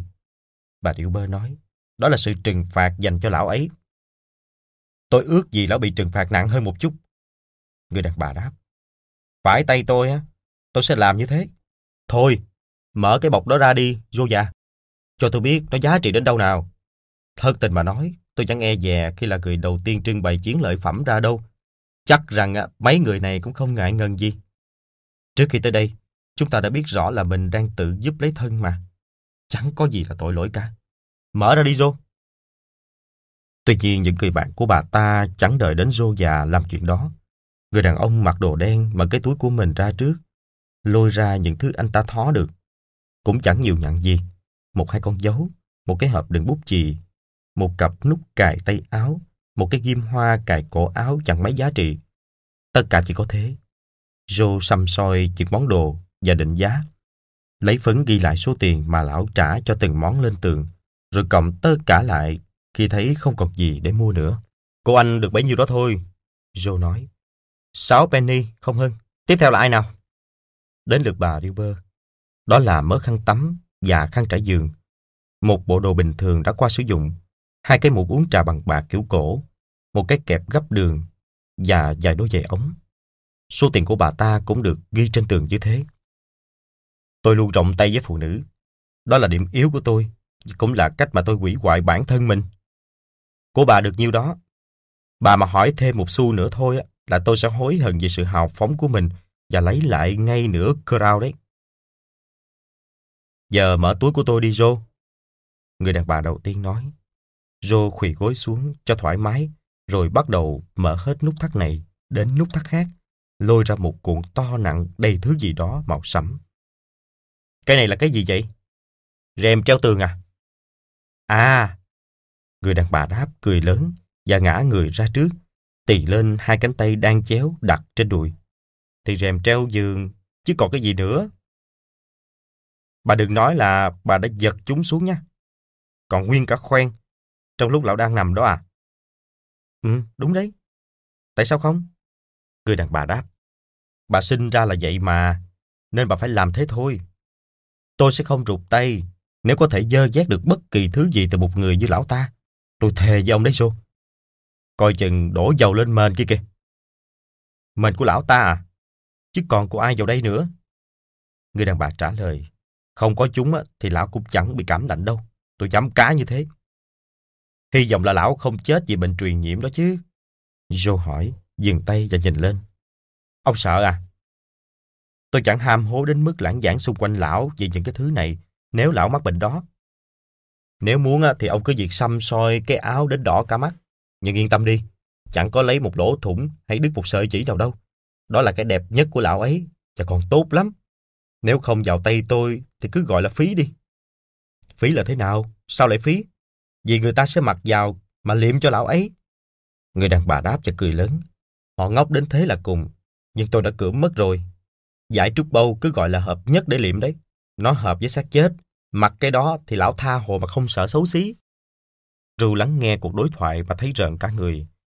Trong lúc đám người túm tụm bàn về những món đồ ăn cắp được, trong ánh đèn le lói của lão già Rô, Rưu thấy họ ghê tởm đáng ghét đến mức chẳng thể nào tồi tệ hơn và bản thân họ hiểm ác bẩn thỉu chẳng khác gì bọn quỷ đang cùng nhau chia chác cái thay ma. Nói đến đó, bà ta cười lớn. Trong lúc lão Rô già lấy ra một cái túi đựng tiền làm bằng giải Blainen, lần đếm món tiền của họ trên sàn. Đây là kết cục. Mấy người thấy không? Lúc sống, lão làm mọi người khiếp sợ, không dám bén mảng tới gần. Đến lúc chết thì lại mang lợi cho chúng ta. Thưa ngài, Rưu nói, rùng mình từ đầu đến chân. Tôi hiểu rồi, tôi thấy rồi. Hoàn cảnh của người đàn ông bất hạnh đó rất giống tôi. Cuộc sống của tôi hiện nay cũng giống như thế. Lạy Chúa lòng thành, cái gì thế này? Lão giật bắn cả người vì khiếp sợ khi thấy mình bỗng đứng cạnh một chiếc giường trơ trọi, không rèm treo quanh. Trên đó, dưới một tấm vải phủ rách bươm là một vật gì đó được đắp kín. Dù câm nín, nhưng bản thân vật đó vẫn toát ra một điều gì thật kinh khiếp. Căn phòng tối om, tôi đến mức không thể nhìn rõ một vật gì, dù Gru đã tò mò nhìn quanh, hồi hộp, muốn biết xem đây là đâu. Một luồng sáng yếu ớt trong không trung chợt lóe lên, rồi thẳng lên chiếc giường nơi xác của người đàn ông nằm trơ trọi, bị tước sạch mọi thứ và không ai khóc than chăm sóc. Drew liếc nhìn về phía hồn ma, bàn tay của nó chỉ về phía cái đầu của xác chết. Tấm vải đầy hờ hững đến nỗi chỉ dùng một ngón tay nhấc lên cũng có thể làm lộ ra khuôn mặt của người nằm đó. Drew cảm thấy dễ dàng như vậy, rất muốn dở tấm vải lên và tha thiết muốn biết người đó là ai, nhưng không đủ sinh lực để làm, cũng như xua đuổi bóng ma đang đứng cạnh mình.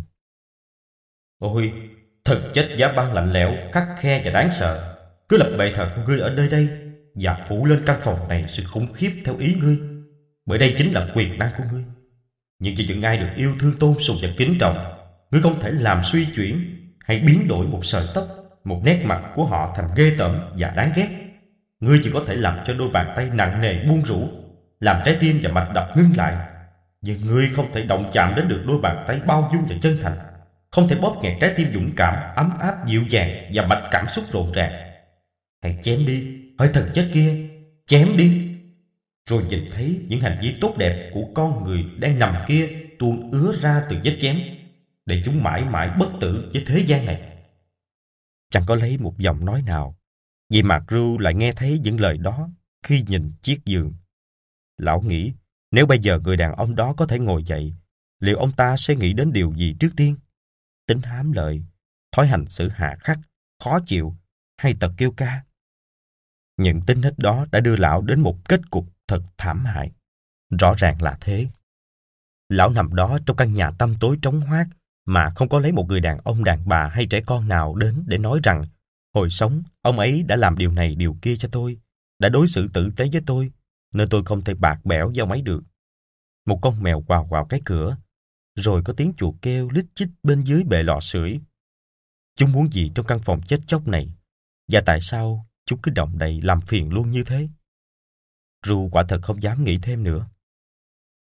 Thưa ngài, lão nói, đây quả là một nơi đáng sợ. Tôi sẽ không thể nào quên bài học này. Thật đấy. Chúng ta hãy đi đi. Hồn ma vẫn chỉ về phía cái đầu. Tôi hiểu ngài muốn nói gì. Và nếu làm được, thì tôi cũng sẽ làm. Nhưng tôi không có đủ can đảm, thưa ngài. Tôi không thể. Dường như hồn ma lại nhìn Gru. Nếu có ai đó trong thành phố động lòng vì cái chết của người đàn ông này, thì xin hãy cho tôi nhìn thấy giới. Tôi gian ngài. Hồn ma xòe rộng cáo choàng như một đôi cánh trong chốc lát, đoạn thu lại và để lộ một căn phòng vào ban ngày, nơi có một người mẹ và những đứa con đang ở đó. Người đàn bà đang chờ đợi ai đó, vẻ hồi hộp lo âu. Bà đi tới đi lui, giật mình trước mọi tiếng động, mắt liếc nhìn ra ngoài cửa sổ, nhìn lên đồng hồ, rồi cố chú tâm vào mũi kim của mình nhưng vô vọng. Đôi lúc không thể chịu nổi tiếng nô đùa của bọn trẻ. Cuối cùng thì tiếng gõ cửa mong đợi cũng vang lên. Người mẹ dội đi ra cửa đón chồng. Một người đàn ông vốn có nét mặt lo âu phiền muộn dù còn trẻ. Thế nhưng hôm nay trên nét mặt của anh ta lại hiện lên một cảm xúc đặc biệt. Một cảm giác vui sướng hẳn hoi, khiến ngay cả anh ta cũng phát ngượng và cố kiềm chế. Anh ta ngồi xuống bàn ăn tối, nơi được dành riêng cho mình bên cạnh lò sưởi. Trong lúc người vợ khẽ khàng, hỏi có chuyện gì thế? Sau một lúc im lặng, người đàn ông lại trở nên lúng túng không biết phải trả lời như thế nào. Người vợ gợi ý, là tên tốt hay xấu hả mình? Xấu. Chúng ta sắp phá sản hả? Không.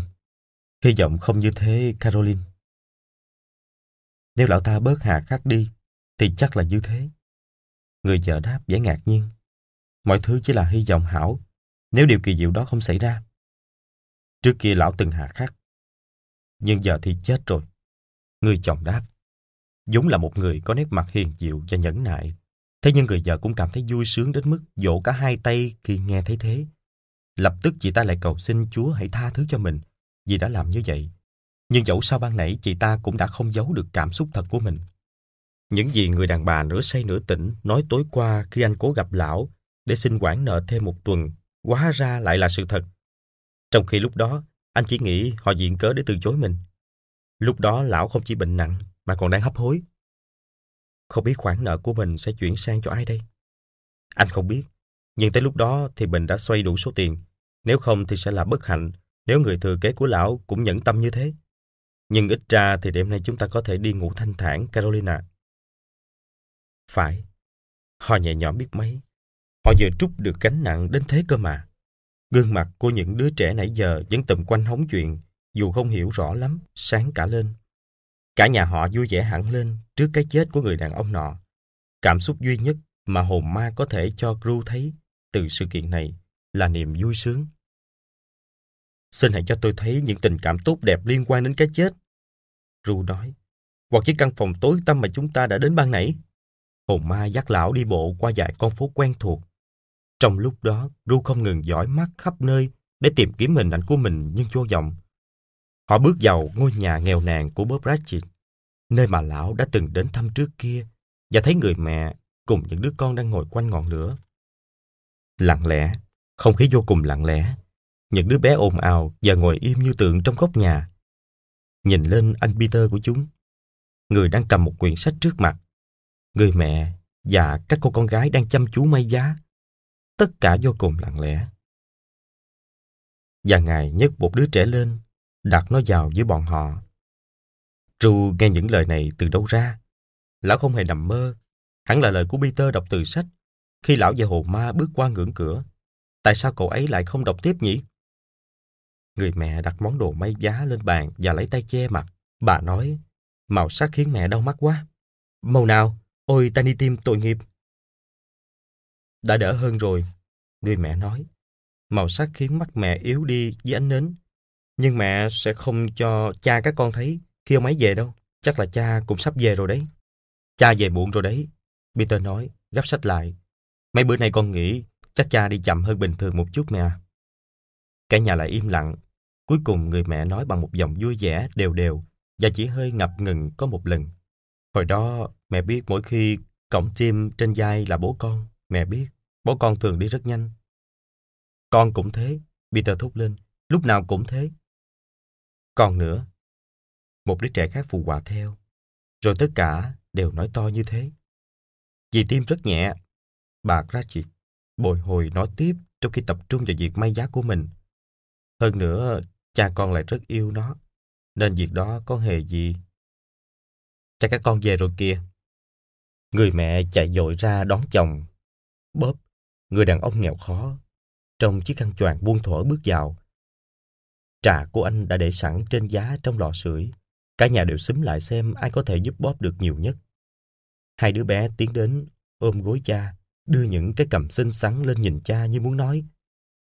Cha đừng nghĩ ngợi nhé, cha đừng buồn nữa nhé. Bob thấy vô cùng vui sướng bên các con, nói năng dịu dàng với cả nhà. Trông thấy những thứ may giá trên bàn, anh bèn ca ngợi bộ môn theo thùa lẫn tốc độ làm việc của vợ và các con gái. Anh bảo họ sẽ làm xong trước Chủ nhật. Chủ nhật, hôm nay anh lại đến đó đúng không Robert? Người vợ hỏi. Phải cưng à, Bob đáp. Anh nước gì em cũng đi cùng. Em sẽ thích khi thấy mọi thứ ở đó xanh ngăn ngắt. Nhưng không sao, rồi em sẽ thường xuyên được thấy nó. Anh đã hứa sẽ ra với con vào Chủ nhật. Ôi, đứa con bé bỏng của tôi. Đứa con bé bỏng của tôi. Anh lại không kiềm chế được cảm xúc đau buồn của mình. Tình cha con giữa họ quá sâu nặng khiến anh không thể kìm lòng mỗi khi nghĩ đến con. Bóp rời khỏi bàn, đi lên gác và bước vào gian phòng trang trí Giáng sinh vui mắt. Trước đây cái ghế này đã từng được đặt cạnh bên đứa trẻ và những dấu hiệu trong phòng cho thấy không lâu trước đây nó đã từng có người ở. Bóp tội nghiệp, ngồi xuống chiếc ghế ấy, nghĩ ngợi và lấy lại bình tĩnh, hôn lên gương mặt bé nhỏ trong tâm tưởng. Anh đã chấp nhận sự thật và lại quay xuống nhà với nét mặt khá tươi tắn. Cả nhà tiến đến bên ngọn lửa và trò chuyện với nhau. Riêng người mẹ và các cô con gái vẫn không ngừng làm việc. Bóp kể cho họ nghe về lòng tốt phi thường của người cháu trai của Gru, người mà anh được gặp chỉ một lần. Ấy vậy mà hôm nọ khi gặp nhau trên phố, cậu ta đã bảo anh trông không được vui và hỏi han xem có chuyện gì. Và vì đó là người trò chuyện dễ thương nhất trên đời, nên Bob đã chia sẻ mọi chuyện. Tôi rất lấy làm tiếc khi nghe chuyện này, anh Rachita. Xin gửi lời chia buồn đến người vợ tuyệt vời của anh. Lúc tạm biệt, làm sao mà anh ta biết chuyện đó? Anh cũng chẳng rõ. Biết cái gì hả mình? Rằng tại sao em là một người vợ tuyệt vời. Cha à, ai cũng biết mà. Peter chêm vào. Con quan sát giỏi lắm, con trai ạ. À. Cha hy vọng mọi người cũng thế. Rất lấy làm tiếc và xin gửi lời chia buồn đến người vợ tuyệt vời của anh. Nếu tôi có thể giúp được gì cho anh, thì đây là địa chỉ của tôi. Thật thiết tha đề nghị anh đấy, hãy đến tìm tôi. Cậu ấy nói vậy và đưa cho cha danh thiếp của mình. Và thì cậu ấy chẳng thể giúp gì được cho nhà ta nữa rồi. Người đâu mà tốt bụng đến thế. Thật lấy làm vui. Cứ như thể cậu ấy biết tim và hoàn toàn đồng cảm với chúng ta vậy. Em tin chắc cậu ấy là một người tử tế. Em sẽ còn chắc hơn thế nữa cưng à. Nếu em được gặp và nói chuyện với cậu ấy, anh sẽ chẳng ngạc nhiên nếu cậu ấy giúp Peter tìm được một chỗ làm tốt hơn. Con nghe chưa Peter? Bà Cratchit nói chen vào. Lúc đó, Peter sẽ kết bạn với một ai đó và tạo dựng cuộc sống của mình. Một cô con gái hùa theo. Thôi, tập trung vào nhiệm vụ đi. Peter dặn lại, cười xích đến mang tay. Có thể lắm chứ. Một ngày nào đó chuyện đó sẽ xảy ra cưng à. Nhưng dù sao chúng ta có xa nhau đi nữa. Cha tin rằng tất cả chúng ta vẫn nhớ đến tim tội nghiệp đúng không nào? Hay sau này chúng ta sẽ dần quên mất nhau? Không bao giờ thưa cha. Cả bọn đồng thanh nói. Cha biết, cha biết chứ các con của cha. Khi nhớ lại em ấy đã ngoan hiền, kiên nhẫn biết bao, dù chỉ là một đứa trẻ, chúng ta không nên cãi giả lẫn nhau và quên mất tấm gương của tim tội nghiệp. Không bao giờ thưa cha. Bọn trẻ lại nói lớn. Cha rất vui, cha rất vui. Cả nhà lần lượt hôn bóp, nào vợ, nào con gái, nào hai đứa bé. Còn Peter thì bắt tay cha. Rõ ràng linh hồn của tim là kết tinh sự hồn nhiên trong sáng từ Chúa Trời. Ru nói, Thưa Ngài, tôi có cảm giác đã sắp đến lúc chúng ta phải chia tay nhau. Tôi biết thế, nhưng không biết nó sẽ diễn ra như thế nào. Hãy cho tôi biết người đàn ông nằm chết khi nãy là ai vậy?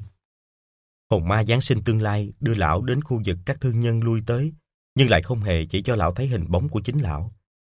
Lão thấy dường như những hình ảnh gần đây chẳng theo trật tự thời gian gì cả, chỉ biết chắc là chúng diễn ra trong tương lai thôi. Hồn ma chẳng dừng lại ở nơi nào mà cứ tiếp tục đi mãi, cho đến một chỗ mà Gru gian này được nấn ná ở lại. Cái ngõ cụt mà chúng ta đang lướt qua này, chính là nơi tôi đã ở trong một thời gian dài. Tôi đã trông thấy căn nhà. Hãy để tôi xem mình sống như thế nào trong tương lai. Ru tha thiết yêu cầu. Hồn ma dừng lại, đưa tay chỉ về phía khác. Căn nhà ở đằng kia kìa. Tại sao ngài lại chỉ hướng này? Ngón tay vẫn bất động đến lạnh lùng. Ru dội đến bên cửa sổ phòng làm việc của mình và nhìn vào. gian phòng vẫn còn đó, nhưng không phải là của lão. Bàn ghế trong nhà đã khác. Người ngồi trên ghế cũng không phải là lão. Hồn ma vẫn chỉ về hướng ban nãy. Lão bước theo nó ngay lập tức. Lòng tự hỏi vì sao và lão đã đi đâu cho đến khi gặp một cái cổng sắt. Ru dừng lại nhìn quanh trước khi bước vào. Một cái nghĩa địa. Đây là nơi mà cái xác chết lão trông thấy. Người đàn ông khốn khổ đáng thương mà cho đến giờ lão vẫn muốn biết tên, đang nằm dưới lòng đất. Thật là một nơi thích hợp. Dây quanh là nhà cửa lô nhô, cỏ dại chen nhau một tràng lan. Mồ mã nằm chen chúc đến nghẹt thở, trong mà no cả mắt. Quả là một chỗ ngon lành. Hồn ma đứng giữa những ngôi mộ và chỉ xuống một cái. Ru run rẩy tiến đến. Hồn ma luôn luôn chính xác. Nhưng lão vẫn sợ sẽ nhìn thấy một ý nghĩa gì mới mẻ trong cái dáng vẻ nghiêm trang của nó. Trước khi đến gần hơn tấm bia mộ mà ngài chỉ, xin hãy trả lời tôi câu này. Phải chăng tất cả những hình ảnh mà tôi đã thấy sẽ xảy ra? Hay là chỉ có thể xảy ra mà thôi? Hồn ma vẫn chỉ xuống ngôi mộ nơi nó đứng. Cách sống của một người sẽ báo trước kết cục của họ. Mà nếu không thay đổi, họ sẽ phải hứng chịu. Nhưng nếu họ thay đổi cách sống, kết cục cũng sẽ thay đổi. Hãy bảo đó là những gì Ngài muốn chỉ cho tôi thấy. Hồn ma vẫn im lìm, bất động như trước. Ru rón rén bước tới, run rẩy hết sức và theo ngón tay nhìn xuống tấm bia cắm trên ngôi mộ bị bỏ quan. Trên có ghi chính tên của lão, Ebenezer Gru. Tôi là kẻ đã nằm trên giường ư? Lão kêu lên và quỳ xuống. Ngón tay của hồn ma chỉ từ nắm mộ sang lão và trở lại nắm mộ. Không thôi ngài, xin đừng, ôi không. Ngón tay vẫn không đổi chỗ. Thưa ngài, xin hãy nghe tôi. Tôi đã thay đổi. Tôi sẽ không giống như trước kia nữa kể từ giây phút này. Tại sao lại cho tôi thấy điều này? Như thể tôi không còn hy vọng nào nữa. Lão gào lên, nắm chặt lấy áo choàng của hồn ma. Thưa ngài, xin hãy nghe tôi. Tôi đã thay đổi. Tôi sẽ không giống như trước kia nữa kể từ giây phút này. Tại sao lại cho tôi thấy điều này? Như thể tôi không còn hy vọng nào nữa. Lần đầu tiên, bàn tay dường như lắc lư. Hỡi hồn ma tốt bụng. Lão năn nỉ quỳ sụp xuống đất. Xin hãy can thiệp giùm tôi. Xin hãy thương xót tôi. Hãy nói rằng tôi có thể thay đổi những hình ảnh mà Ngài đã chỉ cho tôi thấy bằng cách tôi sẽ sống khác đi. Bàn tay trung lên. Tôi sẽ trân trọng Giáng sinh từ đáy lòng và luôn giữ tinh thần đó quanh năm. Tôi sẽ sống trọn quá khứ, hiện tại và cả tương lai. Tinh thần của ba vị linh hồn sẽ luôn sống mãi trong tôi. Tôi sẽ không bao giờ quên những bài học mà các ngài đã dạy cho tôi. Ôi, xin hãy chỉ cho tôi cách làm thế nào để xóa đi những dòng chữ trên tấm bia mộ này. Trong cơn đau khổ, Ru nắm lấy bàn tay của hồn ma. Hồn ma tìm cách rút lại, nhưng lão quá tha thiết khẩn nại và gian sinh mạnh mẽ, đến nỗi cứ giữ chặt lấy nó. Tuy nhiên hồn ma vẫn mạnh hơn và đẩy bật lão ra. Trong lúc nắm chặt bàn tay của hồn ma như thể lời nguyện cầu cuối cùng để được đảo ngược số phận, lão bỗng thấy cái áo choàng và khăn trùm đầu của hồn ma co lại, rớt xuống và thu lại thành cái cột dừa.